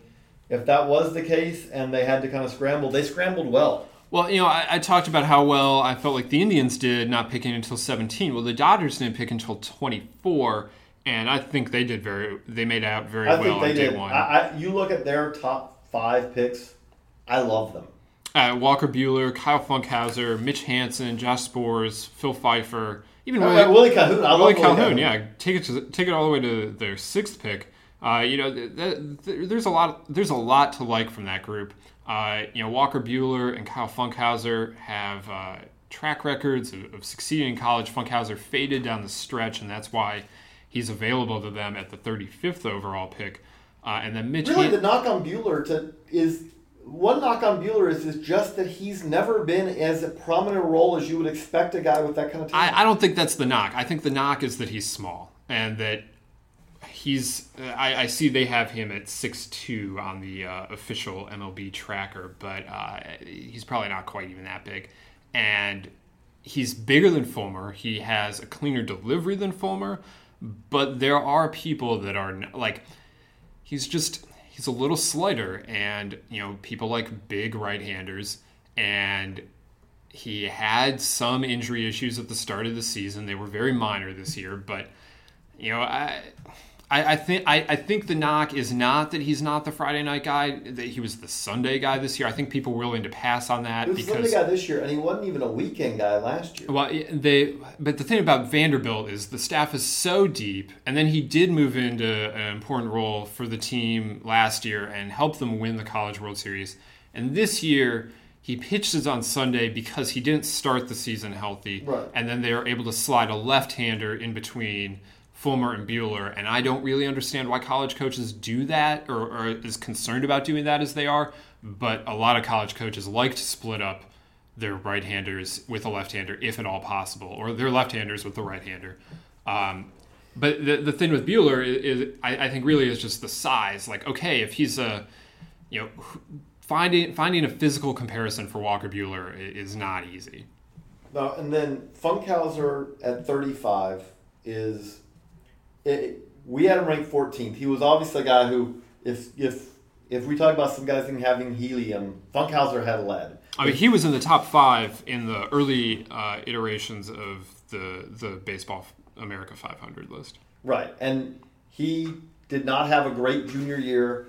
Showed flashes. I mean, really, when he pitched on short rest, it got really poor. And then when he went back to having a little long rest, it kind of came back. Stuff came back a little bit, all that. But the reality is you pick him 35, you're getting a that's a pretty good bargain. That's good value. Yeah. And then Mitchell Hansen. It's interesting because he's a Stanford commit, and that's usually thought to be the toughest school to sign anyone away from. And they get him. Although Vanderbilt is giving them a run for their money in recent years. I think Vanderbilt is an easier sign than Stanford. I agree. But I'm saying that Vanderbilt in recent years has been giving them a run for their money. Yes. But at 67, if you're taking him there, that would lead me to believe you think you can sign him. And if you can sign him, that is one of the better high school outfielders in this class. He's not in that first group, but he's definitely in the second group of high school outfielders. Once you get past the Cameron, Clark, Whitley, Tucker, Plummer group. He's probably the top of that next group. And then Philip Pfeiffer. You know, speaking of Vanderbilt, that's the guy that pitched ahead of Bueller in Vanderbilt's rotation, and he has an interesting story in that he didn't play last year because there were personal reasons that he wasn't on the team. And but he came back this year, and he's pitching really, really well. And his stuff isn't as loud as the other Vanderbilt guys, but that's a guy that knows how to pitch, and you know, he's got the stuff to succeed in pro ball for sure.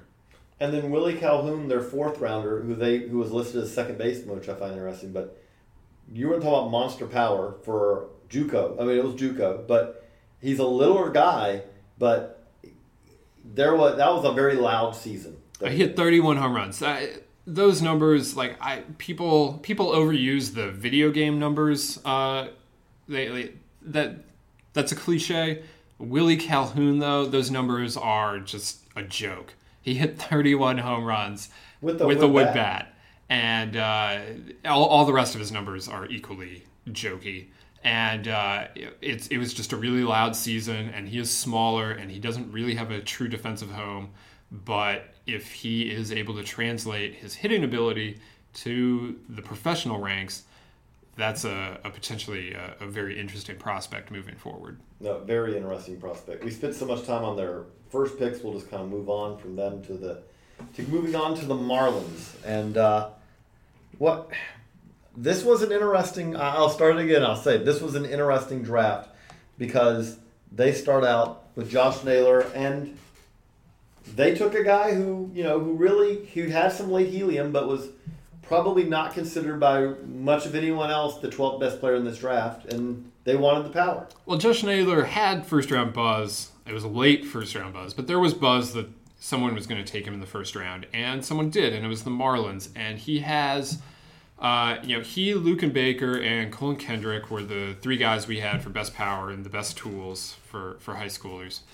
And he's got an incredible amount of power, and he had a really good last month of the season with the Canadian Junior National Team when they went down to the Dominican Republic. He hit a whole bunch of home runs. And, so that's what the Marlins are getting. They're getting a high school kid with a lot of power. And, the power, you can't ignore it, and they got some of the best power in the draft at number 12 there.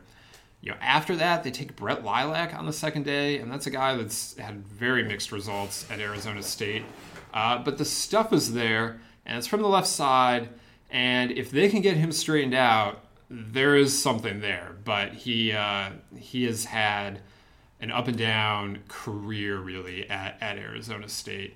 And then Isaiah White, very good tools, just a toolsy, raw outfielder, kind of a Marlins, they seem to like guys like that.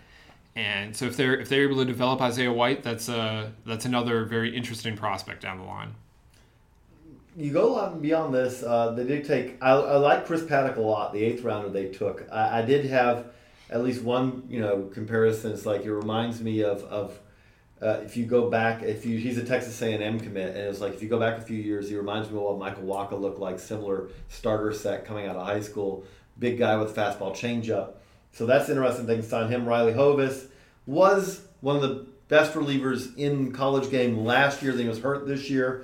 He's their ninth rounder. Kelvin Rivas, their 10th rounder from Oklahoma Baptist, throws really hard and has a second pitch. So those guys are all kind of interesting. Kyle Barrett, their 15th rounder, very productive outfielder at Kentucky this year. The thing that jumps out to me, though, is you would expect where Naylor went that would be a below. Again, we don't know for sure, but I would expect that's not going to cost full slot. And I don't know where else that's going. I mean, they did not take, after the 10th round, they really didn't take anyone who looks like a guy that you're going to go significantly over for. Ryan McKay, their 11th rounder, was kind of, I don't want to say pop-up this year in Florida, but he put himself on the map this year, and he'll go above slot. They have a few guys, but no, there was no big signability guy that they have seemingly here on the board. Justin Cohen, their 6th rounder, might be the best high school catcher in Florida this year.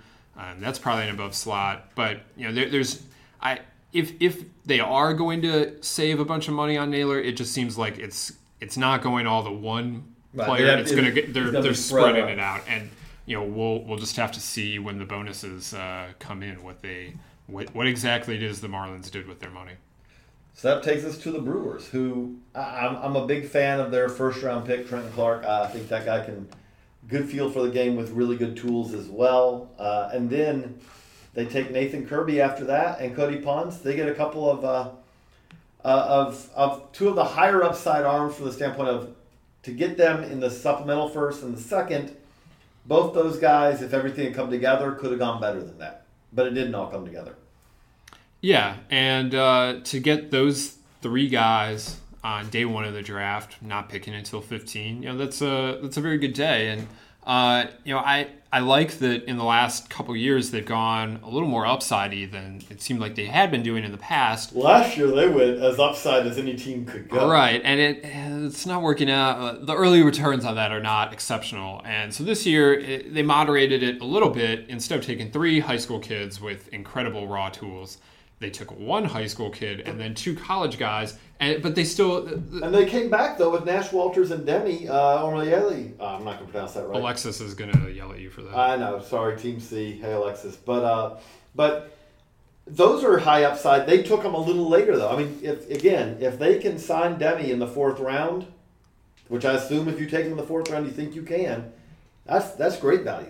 Yeah, absolutely. And even Eric Honhold there in the 6th round, Florida right-hander, there's a lot of upside there for, you look at a typical UF right-hander, you don't think upside, but Honhold is a guy that's had exceptional summers. He pitched well in the Cape, he pitched well in the Northwoods League, but he can never crack Florida's pitching staff in any, he can't even get he can't make them trust him enough in the bullpen to get an important bullpen role either, because his command, like he just hasn't been able to put it all together. But in pro ball, the Brewers are just going to throw him out there. They're going to start him, I'm sure, and he's going to pitch every 5th day. And he's a guy that in pro ball, might be able to figure it out. Whereas in college, the Florida hasn't been able to give him the innings that he needs. This is a minor point. This is a little digression I'll go off of. When they talk about it is crazy to throw a blanket over. Part of me made me think this is David Price sent out a tweet yesterday. It's like, guys, don't give up the best 3 to 4 years of your life. Go to college, high school top prospects on. Go to college, enjoy the best 3 to 4 years of life. And that, I'm not saying that there are not many cases where going to college is the best plan. One case, though, that is a danger for you is if you are a guy with a great arm, but with iffy feel for control and command, you fit the poster child of the guy who, if you go to college, it's going to be harder for you to get quality innings than it is in pro ball. Because as you said, in pro ball, That doesn't matter. You may walk 8 today, and 5 days later, you will get a chance to walk 8 more. In college, where the games count, understandably, if you walk 8 on Wednesday, because you're probably getting a Wednesday start, you may not be starting next Wednesday. And if you walk 3 when you come in a relief role, they may hand that to a guy who has less stuff but can get guys out, because getting guys out matters in college baseball, and it should, because these games count. Whereas if you're in the minors, no, you can post your 8 walks per 9. You will keep getting out there to go out there and throw. And rush it over. So it'll be interesting to see what the Brewers do with him. I think the Gators would have loved to have been able to use him in a larger role, but that is probably the deepest. Well, there are a lot of deep pitching staffs. I was going to say Vanderbilt, TCU, and Florida. Those are probably the 3 deepest pitching staffs. And I would throw the Dallas Baptists probably matched him as far as relievers. Yes, Hodhold has thrown a fair amount of innings this year, but it has been harder for him to get innings than maybe his stuff would suggest. Okay, before we wrap up the Brewers, we have to talk about if this draft was under old rules, spend as much money as you want, but if you do, MLB is going to call you into their office and shake their finger at you and say you shouldn't spend this money. If that was the case, this Brewers draft is by far the best draft that anyone had this year. It's not the old rules; they're not going to sign these guys, but man. They really in the... John India, Donnie Everett, Justin Hooper. Those are some of the best high school guys that were available on day 3 of the draft, and they are going to dominate in college ball. Right.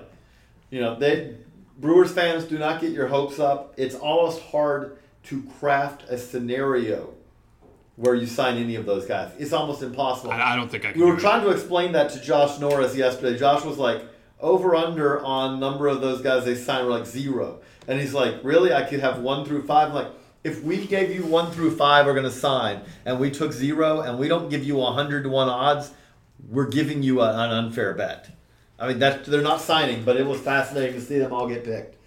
The Brewers did that a year ago, too, just for reference. So that takes us on to the Twins. We're rolling along.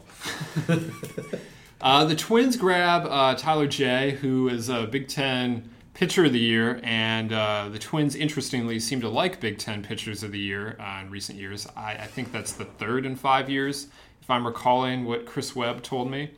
Then they get Kyle Cody with their competitive balance pick. Hey, that's a guy. I mean, that is high risk, high reward right there. I mean, that's a guy that had first round. If we held the draft, if the draft had been held last September, Kyle Cody does not make it out of the first round. Yeah, he's a first rounder. He's got first round stuff. Just wasn't able to put it together this year. And the funny thing is like the stuff was still every bit as good, every bit as sharp. It wasn't something where the velocity really backed up and all that. Control wavered, but it wasn't like something where he was walking 100 guys. He just got hit. It was weird. I don't know what happened there, but it'll be fascinating to watch. And they grab Trey Cabbage and Travis Blankenhorn with their next 2 picks, high school bats. Trey Cabbage is a really, really good athlete who came on this year, this spring, as a hitter and may have been the best hitter in Tennessee, depending on who you ask. It was either him or Bryce Denton. There's also a great video online of him breaking a rim when he dunked this winter. And then, speaking of video, they take in the 8th round Colton Kendrick. If you haven't looked at Colton Kendrick BP 2 on YouTube, 2 is the best of the 4. Don't watch 4. 4 is slant. 4 is screwed up. It's not a good watch. But massive power. As an 8th round pick, I really expected him to go much higher in the 8th round. As an 8th round pick, if he signs, and I think, again, if you take him in the 8th round, you're expecting him to sign. If he signs, it's high risk, high reward. The reward on that is a guy who hits 30-plus homers. The risk is that you hope he's not a guy who hits under 200. He's a first baseman all the way, but that is, as we've already mentioned, some of the absolute best power in this draft. And again, if it all comes together for him, he is way better than an 8th round pick. It's just a question of whether it all come together. Anyone else that jumps out to you, kind of when we get 11th and beyond. Well, before that, the seventh rounder, Giovanni Moran, is one of the best high school arms in Puerto Rico this year. It was a good year for high school pitching in Puerto Rico, which is a little atypical. But the Twins, you might have heard of Jose Berrios, have tapped into that market before with some success. So that is interesting for the Twins there with their seventh rounder. Past the 10th round, Tristan Pompey, 31, that's Dalton's younger brother. He probably winds up at Kentucky, but that is notable. Okay, I'll throw out a guy. One round before that, Greg Populison, JUCO player out of El Paso CC, one of the faster guys in this draft class. He's a guy who I expected he would go late. He was on the Texas list and on the BA 500, but there are some legit tools there. I'll be kind of fascinated to see how that ends up working out. And and then also Daniel Tillo, who they took in the 39th round, is a very intriguing guy who was a basketball player predominantly with baseball kind of as his second sport.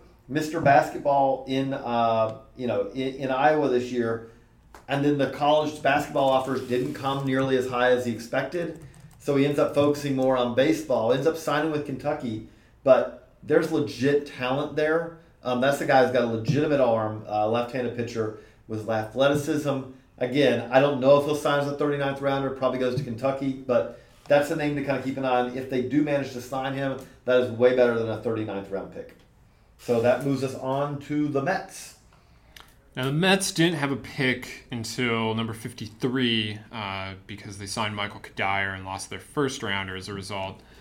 So their bonus pool, as you know, is less because of that, and that limits their flexibility a little bit. But so what you saw them do is they take Desmond Lindsay with that first pick, and Lindsay only played in 7 games this spring because of hamstring issues, but he has exceptional tools, and if he had been able to play this year, he probably would have ranked much higher than 102 on the BA 500. So the Mets grab him at 53.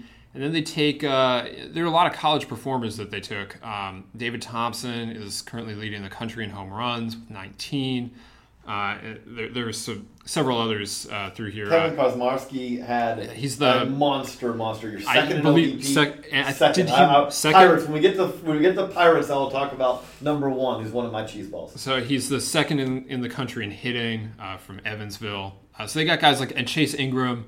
Kosmarski might have led the nation in batting average. I think he did. I was talking about OBP. Oh, yeah. I think Kosmarski is the nation's leader in hitting. And Chase Ingram, Florida JUCO, had just incredible numbers. But one above that, Thomas Sapucki, probably has 2+ pitches. The arm slot leads a lot of teams to think he's a reliever. But if it comes together for him, 2+ pitches. Guys, after the 10th round, Joe Shaw, who they took in the 12th round out of Dallas Baptist, he was the starter on Dallas Baptist. We talked about these relievers, and they had a ton of power relievers. Shaw was a guy who was a little less impressive than scouts had hoped to see this year, but he has shown in the past premium velocity. Again, if it just takes a step back up, he's pretty interesting. Sixto Torres, I know, is a guy that you were interested in. We've really tried and failed to track down his stats so far. It's a big left-hander. He transferred in the middle of the year. Which makes it hard to track down stats. That it does. It'll be interesting to see if he signs as a 17th rounder. He's committed to Alabama State. And then I love when Jake Higginbotham is a guy who's, again, probably heads to school, but it's kind of interesting. I think he was picking the pick after his catcher, Joey Bart. Joey Bart and Jake Higginbotham, I believe, if I remember right, went like picks 808 and 809, which was really odd to me when that happened. So we keep talking about this Dallas Baptist hard-throwing pitching staff. In the Georgia high school ranks, Buford, which is where Higginbotham is from, is basically that. Like, they had 4 guys, and they're all a little shorter, but they just had a ton of velocity there. Or just a good overall pitching staff, and Higginbotham, not quite as much velocity as some of those guys, but he probably ends up at Clemson next year. So that moves us on to the Yankees, and the thing that stood out the Yankees we thought were going to go. They've had some injury problems in recent years and all that. They went with very productive college players. I think that really stands out of what they did in their first three picks. They had a pair of first rounders, and James Caprilli and Kyle Holder, you kind of know what they are, and they may be a little bit lower ceiling than some of these other guys we're talking about, but they also do seem like they are guys who are much higher floor. Well, James Caprillion, coming from UCLA pitchers, I have a lot of trust in UCLA when they when that they develop pitchers. That is one of your demographics that you are. Right? Yeah, I will. You know what? If they turn a guy out, I will believe in that guy. And James Caprillion, he knows how to pitch. He doesn't have exceptional velocity or although it varied very much. Like at his best this year, you go, hey, he has a plus fast. He'll flash a plus fastball, but that's just a guy that knows what he's doing out there, and you know he very much looks like a big leaguer. And Kyle Holder might be the best college defensive shortstop in the draft, and then Jeff Dogano at Indiana State, coming off some injury stuff, but you know he pitched really well as well. Really, really well this year. Was pretty dominant this year. And then they go a little bit higher upside. Drew Finley is in that second group of high school arms this year. He wasn't in consideration to be the top high school pitcher in this class, but he was definitely in that second group of guys who are pretty intriguing. And then if we're going to talk about hard throwing power arms from Dallas Baptist, Chance Adams checks off that board. He's a little bit less physical than some of the other guys they had, but if you want to talk about pure performance, he was probably the second best performer on that Dallas Baptist release staff. I'm still going to go Brendan Cohn, their closer, as the best of that group, but Adams is an interesting guy that way. Brandon Wagner was the best JUCO in Texas this year, I do believe. That was one of my areas. And then Josh Rogers in the 11th round, sophomore eligible lefty from Louisville, who you take him in the 11th round because he's sophomore eligible, so it's a little higher risk on being able to sign him. But that's a pretty useful arm if they can land him. Colton Mahoney in the 16th round is pretty intriguing again as well. Oldest player with college eligibility remaining on the BA 500. Top Michael Freeman on that? No, he has no eligibility remaining. Oh, Colton Mahoney can go back to school. Sorry. Michael Freeman was the oldest guy, period. Yes. But Isaiah Gilliam in the 20th round. Again, I don't know if we may be talking about Isaiah Gilliam. I feel like for years because he's in JUCO ranks. So that's a guy that made some noise last year when he reclassified. Was at NHSI where everyone got to see him. And Mac Marshall's teammate, which helped. He's a big first baseman / outfielder type. A lot of power that he's still starting to unlock. I would have expected him to go before the 20th round this year, but I would have expected him to go before he went last year. He wound up at Chipola. He might be back at Chipola next year. That'll be an interesting one to watch. And we have to mention that in the 34th round, the Yankees select left-hander Andrew Miller. So I don't think we'll ever have to really worry for a long time about this being confusing, but that could get really confusing. Up in the pen is left-hander Andrew Miller. Oh. Hopefully he just goes to school. I don't think he is nearly as tall as the current Yankees Andrew Miller, so there's probably not as much confusion there. So that takes us through that, so we move on to the A's. The A's, on day one of the draft, grabbed two of the SEC shortstops, and it was obviously a very good year for SEC shortstops. They take Richie Martin out of Florida and Mikey White out of Alabama. Richie Martin is more likely to stay at shortstop. Mikey White maybe is a second baseman long-term. But the fact that the two of them are together will cause, I don't know what the A's plans are, but if they both end up in short season, that will be a fascinating place to watch a baseball game. Well, hey, the A's are quite happy to push guys fast. They love positional versatility, and those guys, they might play second base, they might play third base. Robertson, Richie Martin might play center field for them. Do remember. They had Addison Russell and Daniel Robertson at the same time, and it was like, okay, so I guess you're a second baseman primarily now. And then they traded Addison Russell, and all of a sudden Daniel Robertson, hey, see this other side, you get to play here more. So they work, they do like that. They love that. They do that for everyone, and whether you really can do it or not, they just want you to be able to play more positions because they feel that that's valuable to teach you in the minor leagues so that then when you come up to the big leagues, they can just put you wherever they need you. Dakota Chalmers, they take in the third round, is a pretty high ceiling high school pitcher from Georgia. Yeah, he doesn't really control the ball right now. There's some effort in his delivery, but he also just is really skinny. And there are some people that think that just when he's able to put some weight on his frame, he's 6'3", 170. And when he fills that out a little bit better, it might come easier because he won't have to reach back as hard for the velocity. But he throws really hard. And then Sky Bolt, who we've seen a whole lot of here because he's at North Carolina, but Sky Bolt is a very interesting pick at four. I don't mean interesting in a pejorative way. I mean interesting because if Sky Bolt, again, if the draft was held, if freshmen were eligible, after his freshman year, Sky Bolt would have gone really, really well. The tools are there. And he produced as a freshman, and then he has struggled to match that since. Yeah. At the very least, though, what the A's get there is a really good defensive center fielder, and that has value on its own. And then if he is able to figure out hitting, which has been the problem, he has the power, he has the speed, he has the defense.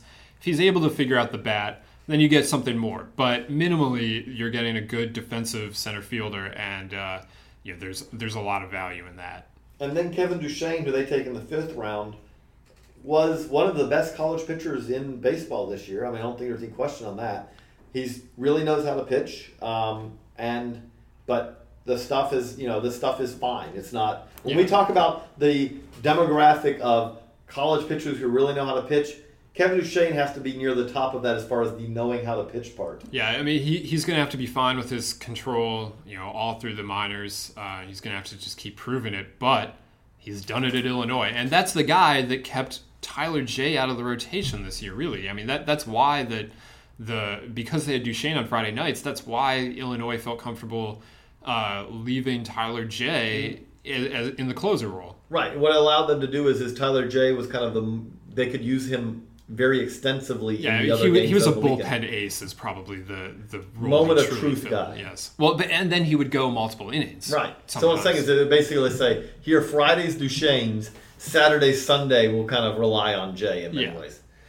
So they have that. Anyone else before I get? I got a lot of guys I want to talk about after the 10th round. Anyone else in that? I think those are the big guys in the first 10. To me, then. Again, after that, a couple of guys who have some significant power, but that may be all they really have, jump out to me. Their 12th rounder, Chris Iriart from Houston, has big-time power. The question is he's a first baseman, the bat may be a little slow. We've heard that about some other guys for the, who for the A's may sometimes have had success with that. Ryan Howe, who's listed as a second baseman, and he's not really a second baseman. That's where he played at Nevada. But again, big-time power for a guy from kind of a small package. We'll see where he ends up playing, but he's interesting from that standpoint. He did very much produce at, especially early in the year this year at the college ranks. Anyone else that jumps out to you on that? Brett Siddall is a pretty interesting guy out there from Canisius. They got in the 13th round. Well, their 37th pick, Andy Cox out of Tennessee. That's a two-way guy. They drafted him as a pitcher. So that's interesting. And am I thinking of somebody else? I might be thinking of somebody else. Chris Cullen, their 38th rounder, is a very good defensive catcher. He's a little bit bigger, and that leads to Grayson Griner comps. But we'll see what he's able to do. He's probably headed to South Carolina. It is hard to keep all the names. We apologize if we screw up anything here. We're doing this off. We don't have notes in front of us. Yeah, Andy Cox is not who I was thinking of. Andrew Lee is the two-way guy out of Tennessee. Right. Andy Cox is an interesting left-handed reliever he might not have relieved. He is an interesting left-hander out of Tennessee, and I had him on the Tennessee list with Drake Owenby. Another lefty. Right. We're doing this just completely off the top of our heads, and we really want to be able to use this information one more time before we move on to other things. Because we spent a lot of time trying to put this information in our heads. So that moves us on to the Phillies with our the next team we're going to look at. I think we both love their first two picks, Cornelius Randolph and Scott Kingery. I mean, I said in the podcast we did on Monday before the first round started that I felt like Cornelius Randolph was being overlooked a little bit from the crowded Georgia ranks. We had him as the best hitter in the high school, best high school hitter in the draft. And the Phillies got that guy at 10th overall. And No, he doesn't. He does not have a defensive home. And they listed him as shortstop here. The funny thing is the Phillies then they announced him that way, but the Phillies then said, no, he's going to play left field.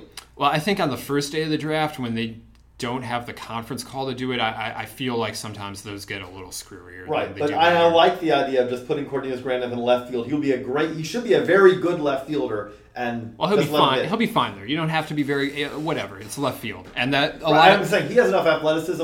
He should be able to handle left field with no problem. You put him in a position to succeed, not one where the bat is going to be so far ahead of the glove. And there were a lot of scouts that just felt like that was the way that they would go. That some of them would have tried him at third base, where he could have developed okay.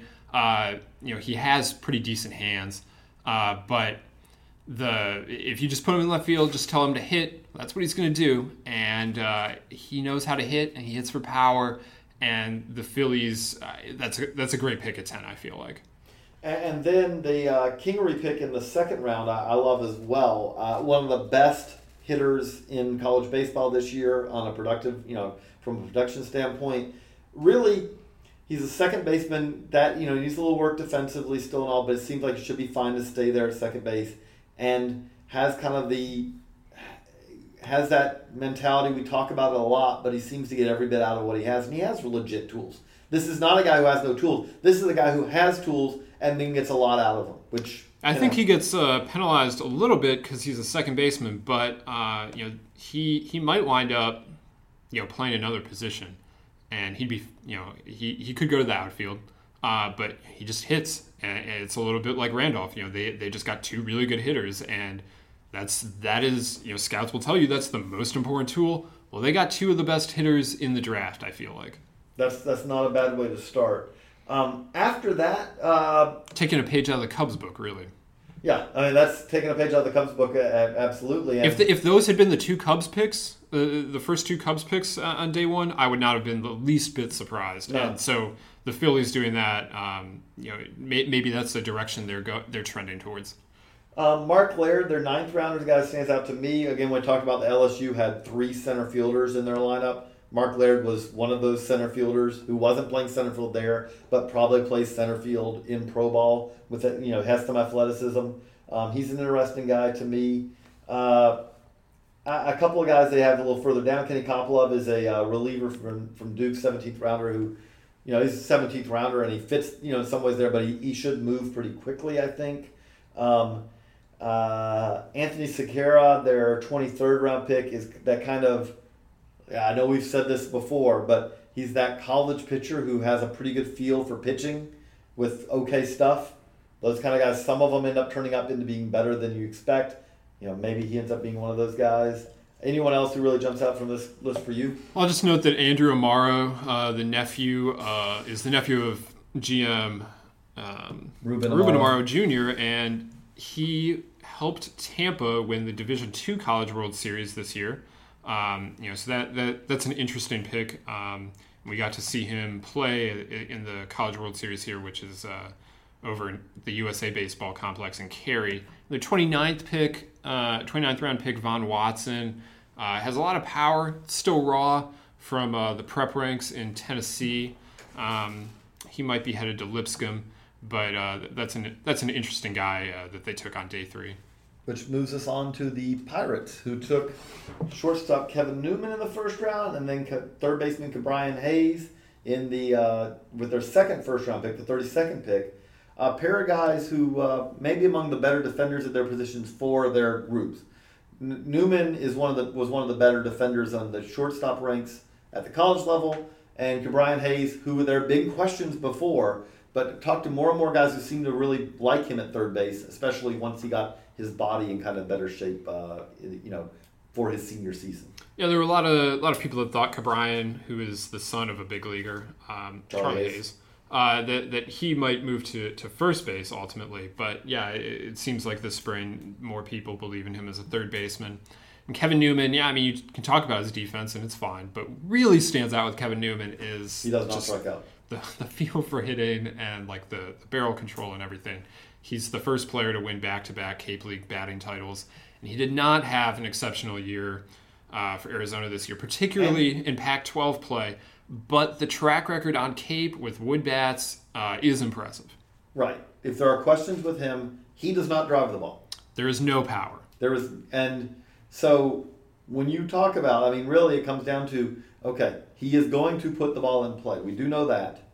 But he does not drive the ball, so then it becomes, okay, so how much of an offensive plus can he be? It's going to be a batting average derived value. He's a guy, like, to give an example of a pro guy, they're very different players. But Jose Altuve is an extremely valuable player when Jose Altuve hits for high average. If Jose Altuve doesn't hit for high average, a lot of his offensive value all of a sudden disappears because that's what it's all based off of. That's what we're talking about with Kevin Newman. And if you were watching the draft on Monday night, you would have heard Peter Gammons talking about Kevin Newman, and he talked about how some scouts feel like if Newman changes his approach a little bit, Arizona has a very, they at Arizona, because they play in high Corbett Field, they really just want to put the ball in play, take advantage of their field, and put the ball in the field, put it in the gaps, and just run around the bases. And so there are some scouts, like Peter was saying on Monday night, that if Newman changes that approach a little bit, adjusts his stance slightly, there are some scouts that feel like there is power in there that could be unlocked as a pro. We'll have to see if he does that or if they even want him to do that. I was going to say, that's one of the things that, to put it in similar ways, is that we've heard many times about a Stanford hitter or two, like, okay, he's going to change his approach. Sometimes it works, sometimes it doesn't. Yeah. That's a lot of muscle memory to fight through if you're going to change that, but sometimes it does work. After that, who stands out to you if you look at these top 10 rounds? Well, Jacob Taylor there in the fourth round from the Mississippi Junior College ranks. He probably was just the best pitcher in Alabama and Mississippi this year, or had the best stuff anyway. He thought it was really hard. He's still learning how to pitch. He went to JUCO as a two-way guy, but has given that up and is purely a pitcher now. And he would be headed to LSU if he doesn't sign, but... taken again in the top 10 rounds, we expect they probably will. Right, and the Pirates do a good job of developing pitching, as we have seen. So that's a guy to watch potentially from that group. As is Casey Houston, pick before, sophomore eligible outfielder from Alabama. They announced him as a left fielder, I believe, and. He has good speed and maybe could play center field, but he's a little rough route-wise. But he hits and he hits for power, and he could fit that left field profile just fine if that is where he ultimately ends up. A couple of later round picks that jump out to me: Logan Ratledge, they took in the 13th round, kind of fits that very good senior sign, like almost maybe too good to go in the top 10 rounds because maybe he gets a little bit more money than that. Very productive year at NC State, middle infielder who was their second baseman and then ended up kind of wresting away their shortstop job. I don't know if he really probably ends up moving back over to second base as a pro. They announced him as a shortstop. Right. Well, so we'll see. We'll see. But developing power there, a little bit of thump to go in the bat. So, a little bit of physicality. They're another team that'll be interesting to look at their short season team and how they handle all these shortstops, because in addition to him, they take Newman and Kevin Kramer out of UCLA. Those are all shortstops from college that could very reasonably all go to the New York Penn League after they sign. But again, or you may end up just sending one straight to West Virginia. To West Virginia. Newman that could be Newman, yeah. And then... also with that, Nick Hibbing, their 16th rounder out of Iowa. You may have recognized Nick Hibbing really...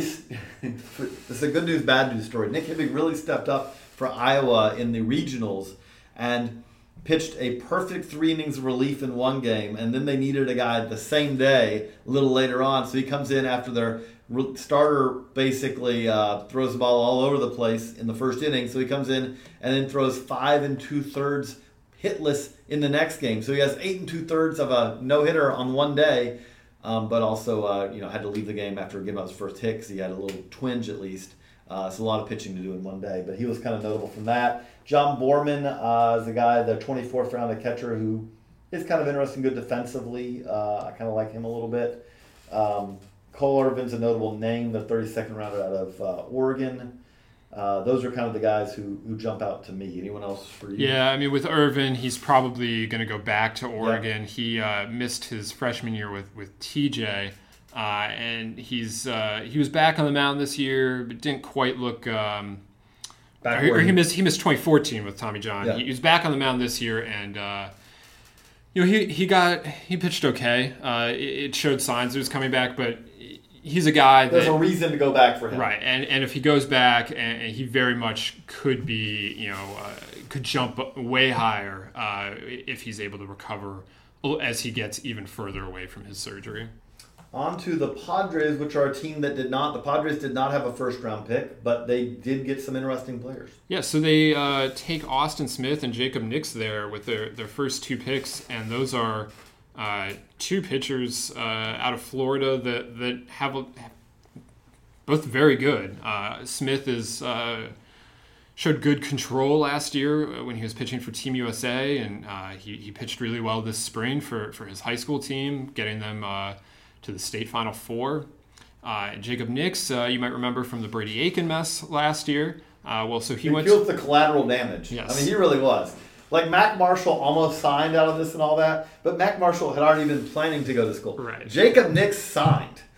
It was here you go. He had an agreement. Yes. And, that's right. He had an agreement. And passed his physical, everything. And he got money because of that, because there was a grievance filed after the fact. And we don't know what the terms of the settlement of the grievance were, but we do know that something got worked out there as a result of that. But anyway, this spring, he goes and plays for IMG Academy's post-grad team because he probably doesn't have college eligibility after that grievance.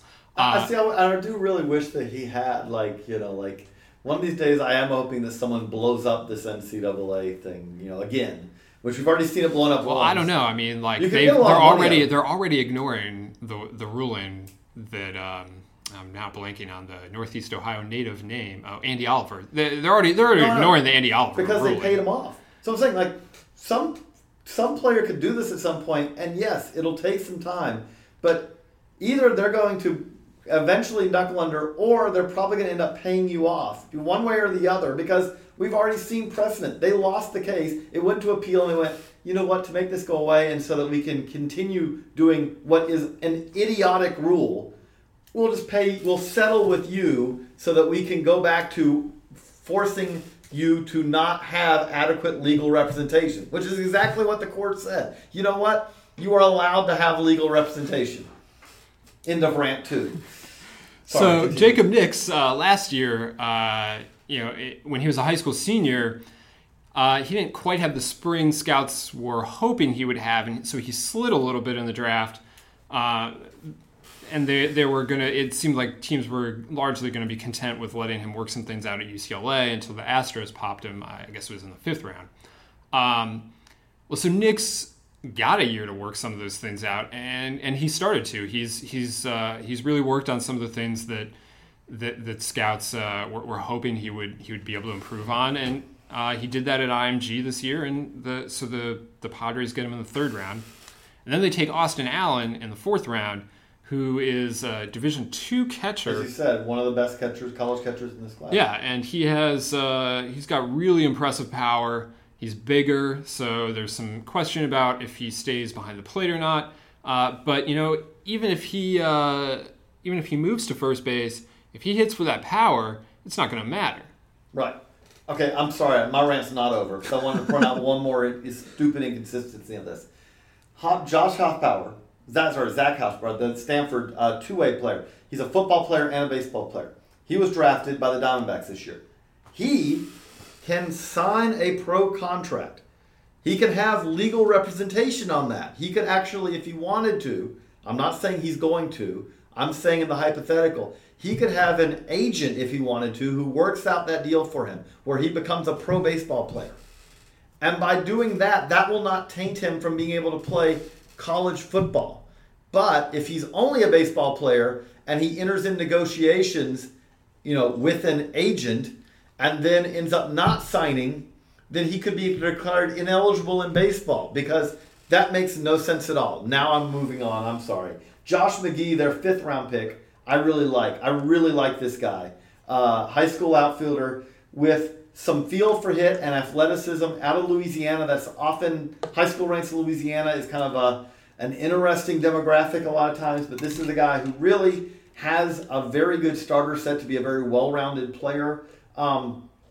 I just think if, again, take him fifth round, I think he probably signs. I think there's definitely something there, a very intriguing player. I'll be very interested to see how he goes, especially over the next several years.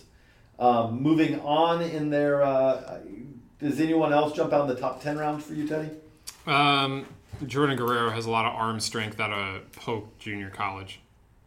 And then moving on to after the top 10 rounds, not a whole lot of guys who are kind of the backup plan guys here. Well, they don't have money for a backup plan. They don't need a backup plan because they don't have without having a first-round pick, you lose that. Yeah, there's no real need for a backup plan. So really a pretty straightforward 11th round on. Not a whole lot of names who really jump out to me, to be honest with you. Chris Chatfield is a guy that in Florida you know, he looks the part. He very much looks the part, but scouts are a little divided on whether he'll hit or not. So I guess they will probably watch him do it in college and then make an assessment again in a few years' time. So then we move on to the Giants. The Giants picked up a trio of very productive players. They had 2 first-round picks, but they picked up a trio of very productive players with their first 3 picks. You know, their first day was good. Phil Bickford, Chris Shaw, Andrew Suarez. But like, I just gotta say, I love day 2 for the Giants. It was just that is what I was most impressed with. That was gonna check one part. Jalen Miller, Mac Marshall, Ronnie Jabavy, Stephen Duggar, Jose Vizcaino. Like those are their first picks. Corey Taylor's. Yeah, just their next one, and even David Graybill has good stuff at Arizona State. He wasn't able to get on the mound much. You know, we talked about this with Florida and Eric Honhold, but Graybill is a reliever only and still wasn't able to get on the mound much.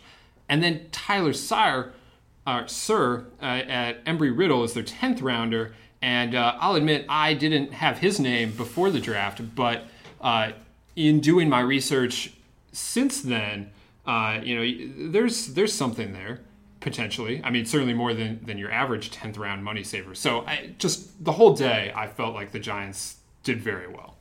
C.J. Hinojosa, who they took in the 11th round, is one of those guys who's very famous, had a pretty awful year. I mean, there's no other way to put it. But, again, if the draft had been held last year or the year before, he would have gone much better than this. Now, sometimes that downward momentum never gets arrested, but sometimes it does. There could be more there than the normal guy you get in the 11th round. That's a name that definitely jumps out to me. He was pretty decent on the Cape last summer, too. Yeah. Dave Owen, who is their 19th round pick. Not the Tigers. The Tigers. Really knows how to pitch. I almost made a case for him in the 500. Then I was looking and I was like, no, he's not a 500 guy, but he's kind of, you know, definitely interesting. Again, I also agree that was there's a lot of guys to like in this draft. Yeah, I mean, I think this is, you know, I don't know if it'll be as flashy as some of the other drafts that you know, we've talked about, but there's just an awful lot to like in this draft, and you know, I was pretty impressed that the Giants were able to put all of that together. Which makes us move on to the Mariners. What do you see on this Mariners draft? So the Mariners also didn't have a first rounder, and they wind up not picking until 60, which does make it hard. I mean, from a stat, it's like It's not that I don't love or hate this draft. It's not as impact a draft if you don't pick till 60. You don't have the money. It's hard. And you don't have the money. So they take Nick Neidert with their first pick, and you know, we talked about Dakota Chalmers with the A's, and in Georgia there were 3 arms that kind of stood out: Nick Neidert, Chalmers, and Tristan English. And we had Neidert ranked second in that group, and he's a little bit smaller than Chalmers and English, but he throws really hard. There's still some projection there. And, you know, so that'll be it. That's an interesting upside pick. And when you're picking at 60 and you don't have a first-round pick, I feel like you can, it seems like teams try and find guys that they feel like, well, maybe could have been first-rounders that for one reason or another aren't first-rounders, you know, like the Mets with Desmond Lindsay. So that's an interesting pick for them. And then Andrew Moore, they stay in the Pacific Northwest, get him from Oregon State. We talked about Eshelman. Andrew Moore is a very similar kind of player. Not the insanely good command, but he, you know, just a pitchability right-hander that's had a lot of success. Now he's a little bit shorter too, so But you hit on a theme that they had here, especially when we got into the later rounds for them. Much like the Braves like to draft guys from Georgia, which if you're in Georgia, you better like to draft guys from Georgia because there are a ton of guys. What's fascinating is that the Mariners really like drafting guys from Washington. I mean, they drafted... I took Braden Bishop with their third-round pick and then went back there on day three. And then, Parker McFadden, I don't know you can really have a fallback plan when you don't have their pick till pick 60, but Parker McFadden, who probably will not sign with them, but Parker McFadden was a probably the best high school prospect in the state of Washington overall, better than Bishop probably. We had him ranked higher, but he's an interesting guy there. But they took in a 5-round span, they took 4 guys from Washington, and I would say there probably were not 10 other guys taken from Washington. They probably took at least a third of all the guys who were taken from Washington this year, which that jumped out as interesting to me. But again, it is a little harder to have a whole lot of impact when you don't pick until later. Logan Taylor, their 12th round pick, they announced him as a third baseman. That was interesting to me because Logan Taylor had been a shortstop at Texas A&M, everyday shortstop. Moved this year to the outfield. The bat really took off. Maybe that was the new balls. Maybe that was because he wasn't having to play shortstop anymore. He was really a little bit over his head there. They're going to move him back into the dirt. And third base is really the only position he fits in the dirt. He can't play second because... he can't really handle the throw. At least so far, he's not been able to do the throw from second. He doesn't have the range for short.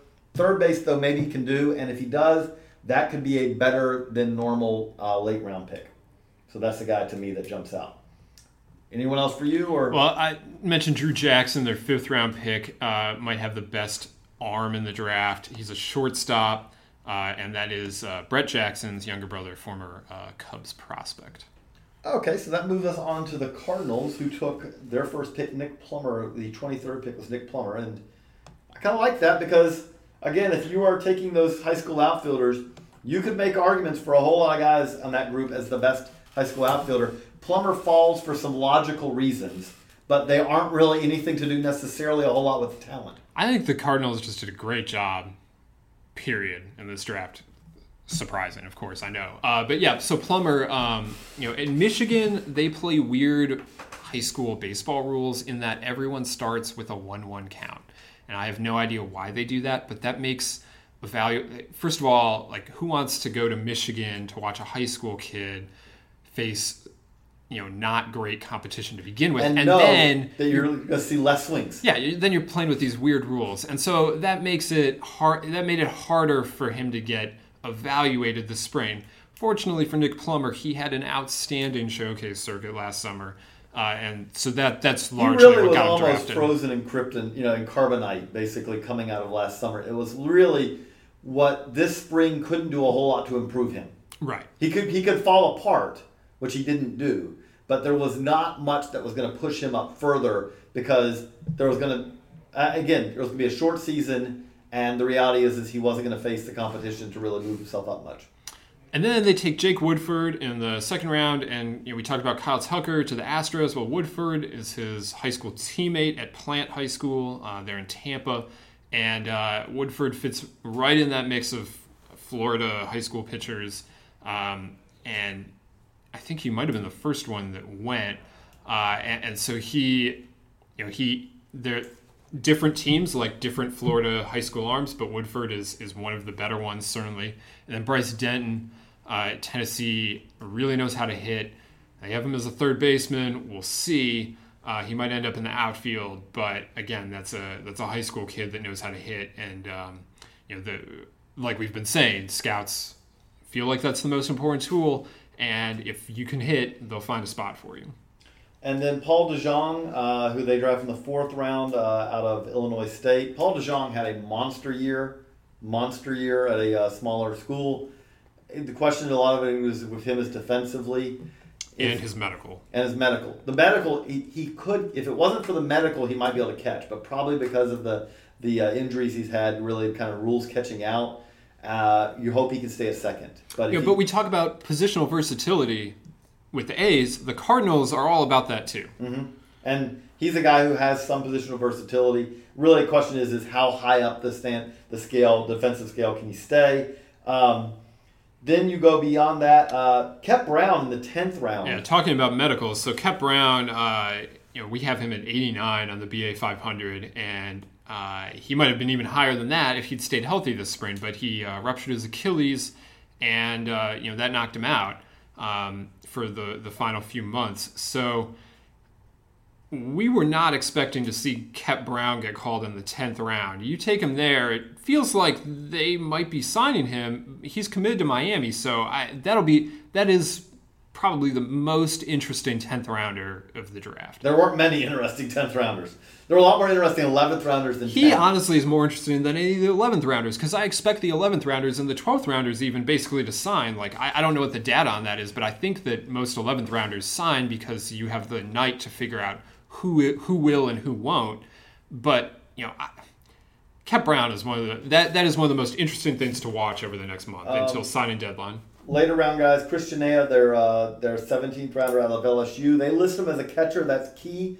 He played first base at LSU this year. He used to be playing some catcher. Kade Civic and then some freshmen that they brought in at LSU kind of pushed him out of that. He's not a great catcher from any report I got. But he really hit this year. If he can hit like that and go back to catcher, you might have something pretty interesting there. And then they took a lot of guys. This is not the Brewers draft, but it's not far off as far as taking guys who you're probably not going to sign, but who they took. Caden Griner, probably going to go to school. Gio Brusa from Pacific, who probably has said he's going back to school. Yeah, he's already said he's going back, and you expect it. Kyle Molnar. Matt Vierling, Mitchell Traver, their 28th rounder. Mitchell Traver is a top 10 round pick by far, no question. But he's probably going back to school with this, going where he did. You look at it, I don't expect them to get any of those guys. If they get any one of those, it's a coup.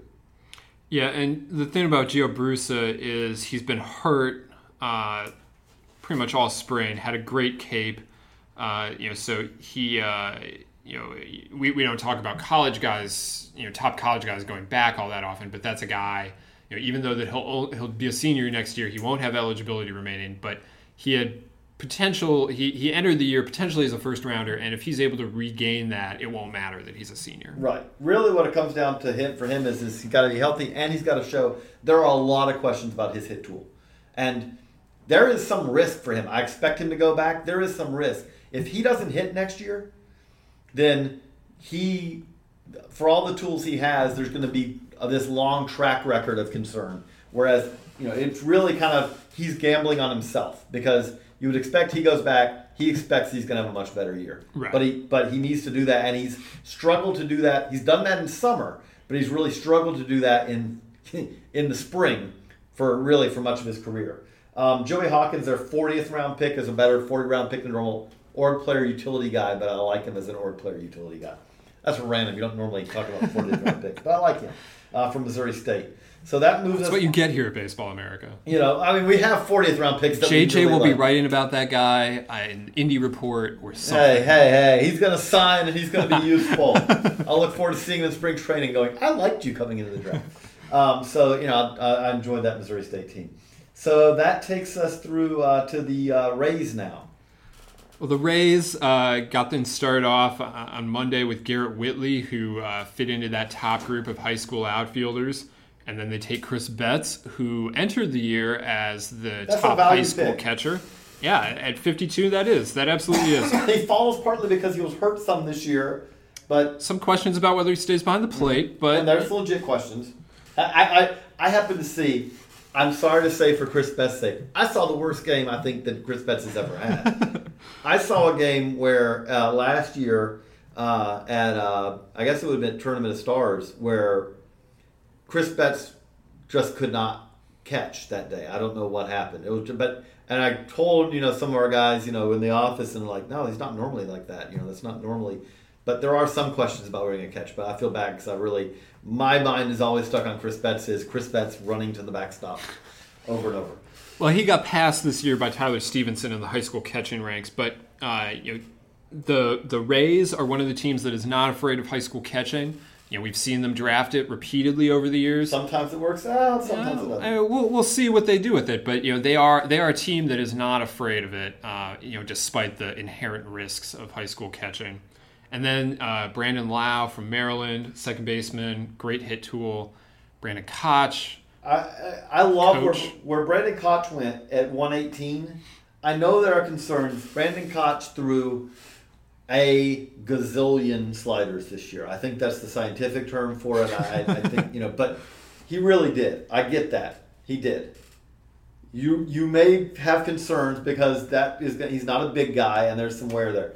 That being said, Brandon Koch throws a really, really good slider, and he has a fastball to go with it. He even has a little bit of a changeup. He's not a starter in any way, shape, or form, but he is a reliever who could move very quickly. Yes, is there durability concerns there? Absolutely, but track record is success, and he has two pitches that you just plug him in and go and watch him climb the ladder. Joe McCarthy, their fifth rounder, entered the year. Could have got a whole lot higher than that. He entered the year as a potential first rounder, and then he had back surgery, and that kept him out for the first few months of the season. He got back on the field. You know, he'll be playing in Omaha this weekend, or whenever Virginia starts. You know, if he's healthy and productive, you know, that's a good player.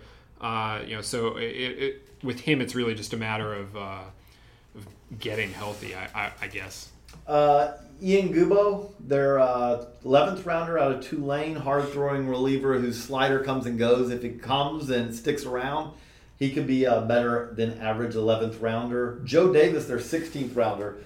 Got to expect at that point he's going to school, but Joe Davis is got, you know, the body's not good. The hit and the power really is. They list him as a catcher. Again, I think he's going to school. I don't think he'll be a catcher long-term, but he really can hit. Bob Horner body comps. This is something that, you know, you heard on a pretty regular basis with him. So I kind of find him interesting. I told you, Joey Bart, 808. Yeah. It was. They went back-to-back picks. That is Jake Higginbotham's catcher. And they won a state title there, Buford in Georgia. Anyone else that jumps out to you from that group? In the ninth round, they took Danny De La Calle, Florida State's catcher, good catch and throw guy, and he is bilingual, which is always useful there for a catcher. Oh, one other, Jacob Cronworth, who I've heard differing opinions on what he's going to play for them. That's a two-way guy from Michigan. Right. He's a predominantly their closer, first baseman. He did play some second. Which is what the Rays announced him as. And that's what they announced him as. So I'll be interested to see if that is where he ends up. I did not hear a whole lot of guys expecting to see him be a position player coming out of the draft. No, it definitely seemed like he was going to be a closer, yeah, the reliever. So we'll see how that plays out. Again, you can always send out a guy as a hitter.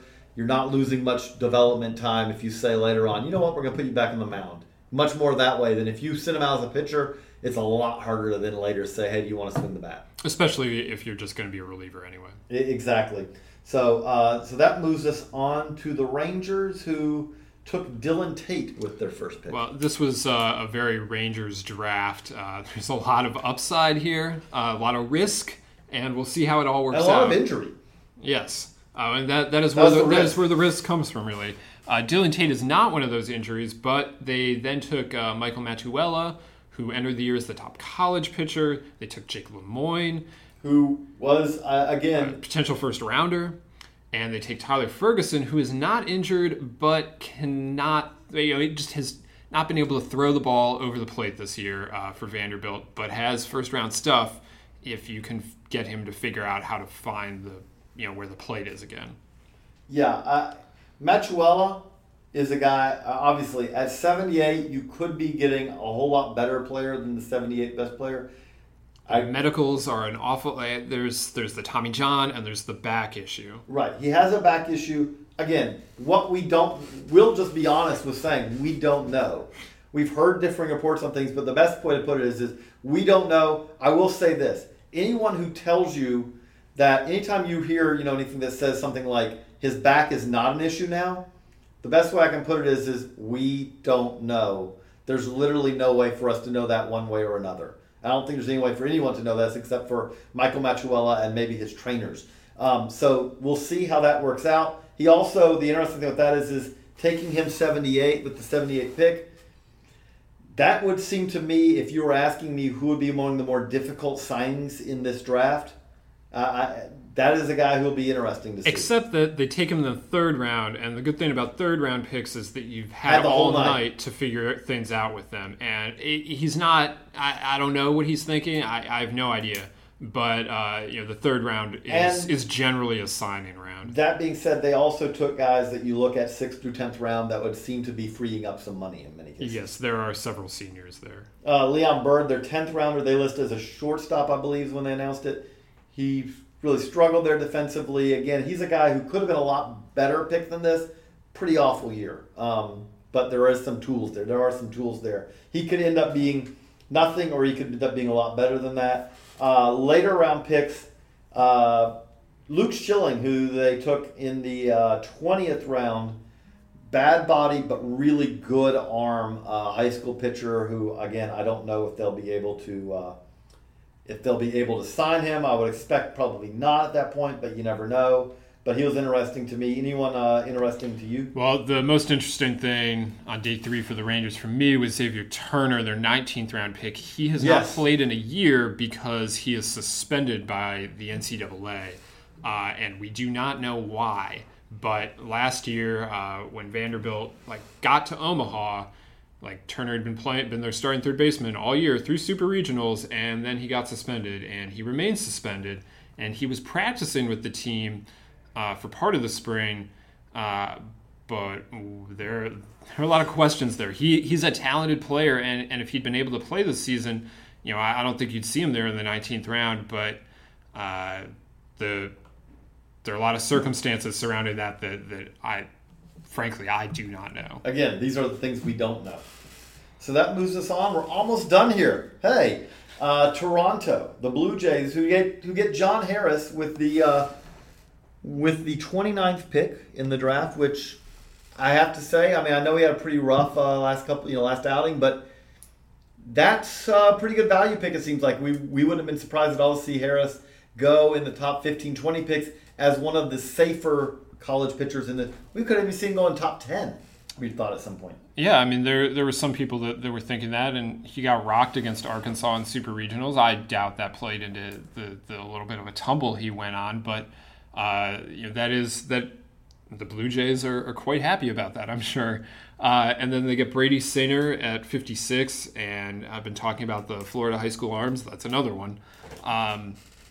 Those were their first day picks, and they didn't have any extra picks or anything, and so I don't think you're seeing a whole lot of splash from the Blue Jays, but those guys, Justin Mazie, Carl Wise, that just makes for a solid, first few picks of the draft there for them. Yeah, Mazie is a guy who kind of a little bit of a pop-up guy. If you saw him good, you could see him really good. He was a little inconsistent this spring, kind of on the questions on how well he'll maintain that velo, but there's some premium. That's a premium arm if you saw him at his best. It looked like they did take a number of guys a little bit later on who kind of fit the normal later round picks. Anyone who really jumps out, I'm trying to scan here. Chandler Eden, the 17th round pick, was in the top 100 when he was coming out of high school 2 years ago. Went to Oregon State, didn't pitch much for the Beavers, and then transferred this year to Yavapai, making him eligible. And he had an up and down season for Yavapai as well. But if he's able to get things straightened out, there's talent there to be had. And that moves us to the final team on our list, the Nationals. And again, we know that we are somewhat at an informational disadvantage, but we can only share our opinions on what we have. I'll be honest though, I did not understand really a whole lot the first day of the Nationals draft. And so they don't pick until 58, and They start it with Andrew Stevenson, the LSU center fielder, and then take Blake Perkins, a high school outfielder from Arizona. He's probably a center fielder. Yes, he would seem to be a center fielder. One would hope he's a center fielder. If he's not a center fielder, then that takes away a lot of his value. He should have the tools to stay in center, and Andrew Stevenson definitely does. And when you don't have first round picks, like we've said, it changes the way things are, and you know, the Nationals 2 years ago were in the same boat, and they took Jake Johansson, and then they took Drew Ward. And so they took, in that, a power college arm probable reliever and now reliever. And then Drew Ward was an upside high school play. And I feel like they kind of followed that same strategy. You get something a little safer in Andrew Stevenson. And I know JJ hasn't been as high on him, certainly not at 58. We have him in much lower than that in the I don't think he's – my problem with him is nothing personal against, but the thing that I've had people raise with me, and I think it's a legitimate question, is Stevenson's – again, you can talk about guys changing their approach. Stevenson's approach, his swing in college, much like I say the same thing about Cam Gibson, it is very much a put the ball in play – drive, not drive it, but hit it the other way, make contact swing. There's not really much power to it, and he doesn't walk a ton to go with it. He hits for average. He's a high average-based player. Now, as a center fielder, he's a great defensive center fielder. That can all work out, but again, the margin from there, from it all works out and you're an everyday player, to the margin where you are a useful fourth outfielder, is pretty small, because again, you're not probably going to provide power, and you're not going to provide on base if it's not based out of your batting average.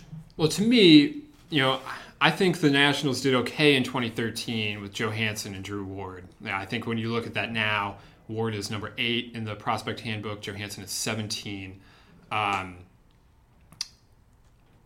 And I think this could be a similar situation. Again, Stevenson has value. Right. He has absolute value, and I think you'd probably feel pretty good about him making it to the big leagues. It's a matter of what kind of impact he makes. And if you hit on Blake Perkins, then you have made this look fine. I like Rhett Wiseman, their third round pick, the pick 103. I think that, that's they went outfielder. Wiseman's a little different, He is not a center fielder, but I do think he can hit. So, well, there's some swing and miss questions there. He has power and he has speed, and so that he is intriguing for sure. And then Mariano Rivera's son, in the 4th round. That's a probable, almost certain reliever, but the bloodlines are definitely there for that one. Right. Grant Bourne, their 7th round pick, is a college pitcher who really knows how to pitch.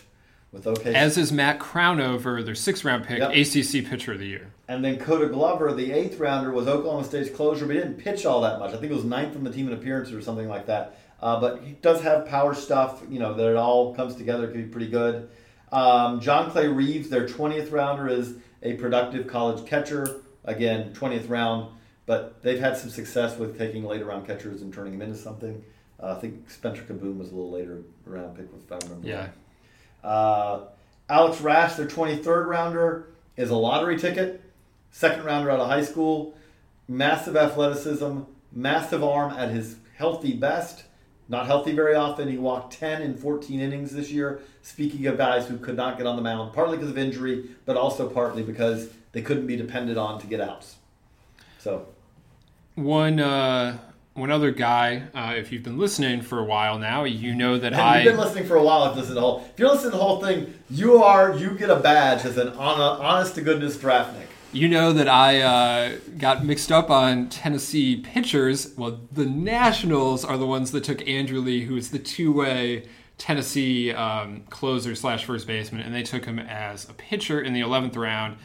He's probably a reliever too, but that's an interesting one. They took a lot of arm strength guys, as you might expect, this being the Nationals. Jorge Pantoja from Alabama State, has a lot of work to do to figure some things out, but there's a lot of arm strength there, and there are guys like that sprinkled in throughout, because that is one thing that we know that the Nationals do a good job of collecting is guys with arm strength. We're done. Whew, 2.5 hours. But hey, I that was fun, because we did get a chance to, kind of just riff off the top of our head off of a whole lot of guys. I mean, I think we probably covered over 100 guys there. I hope you enjoyed listening to this. If you listen to the whole thing, we're going to have little cues on here where you can listen to your team if you want. If you listen to the whole thing, you are legitimately a draftnik, and we appreciate that. We love this. I have to admit, though, I said this to Teddy yesterday, been telling friends of mine, the great thing about the draft is they hold it on the dates that they plan to hold it no matter what, whether you're ready or not. And that's kind of great because there is a finish date. Now we get to start pretty much the 2016 draft prep has already begins.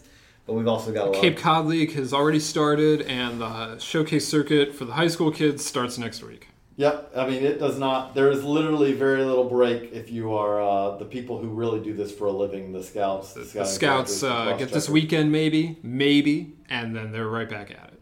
It's crazy. It really is. Although, as scouting directors have many a time told me, you know what? Yes, we are on the Cape. We bring the family. It's a little less pressure than it is when we're, The directors get that luxury. Yes, it's the area guys do not. They just get to swelter in all long days. Yeah, they do not get that. It's once you get to the scouting director level, then it becomes a little bit more relaxed in the summer. Not if you're an area guy. But we appreciate all of them because, I mean, we could not do this without them and the coaches. We can't thank them enough. Yes, I mean, we can't do this. I mean, we say this many a time, because it's true and it's important. We're not the scouts. We are talking to the evaluators, the scouts, the college recruiting coordinators, all those guys. And I can't even think of the number of hours that it takes to do this, and we thank them for their time. And we hope in some way that we are shining a flashlight on an area that still is, it's much more attention now, but it still doesn't have as much attention as probably even it should have, because this is a massive undertaking that teams do every year to get to this point. And it is amazing how, and that massive undertaking is now done. Okay, let's file that away. Let's move on to next year. Snap your fingers and off you go. I talked to a guy yesterday that, not an area scout or anything, but left the draft room and was at a minor league game that night. Yep. That's the way it is. So, for Teddy Cahill, I'm JJ Cooper. We are glad that you've listened to 150 minutes of draft talk. We do appreciate it, and so long, everyone. Say goodbye to your credit card rewards. Greedy corporate mega stores, led by Walmart and Target, are pushing for a law in Congress to take away your hard-earned cash back and travel points to line their pockets. The Durbin-Marshall credit card bill would enact harmful credit card routing mandates that would end credit card rewards as we know it. If you love your credit card rewards, tell your lawmakers, hands off my rewards. Tell them to oppose the Durbin-Marshall credit card bill. Everybody in your crew identifies as either Big Mac Burger, McNuggets, or McCrispy Sandwich. But you're the Filet-O-Fish Sandwich all day. That crispy fish, that savory tartar sauce, that melty cheese, that pillowy bun. Yeah, you get it. Every time. And if you love the Filet-O-Fish, right now you can catch two of the classics you love for just $6. Limited time only. Price and participation may vary. Cannot be combined with any other offer. Single item at regular price. Ba-da-ba-ba-ba.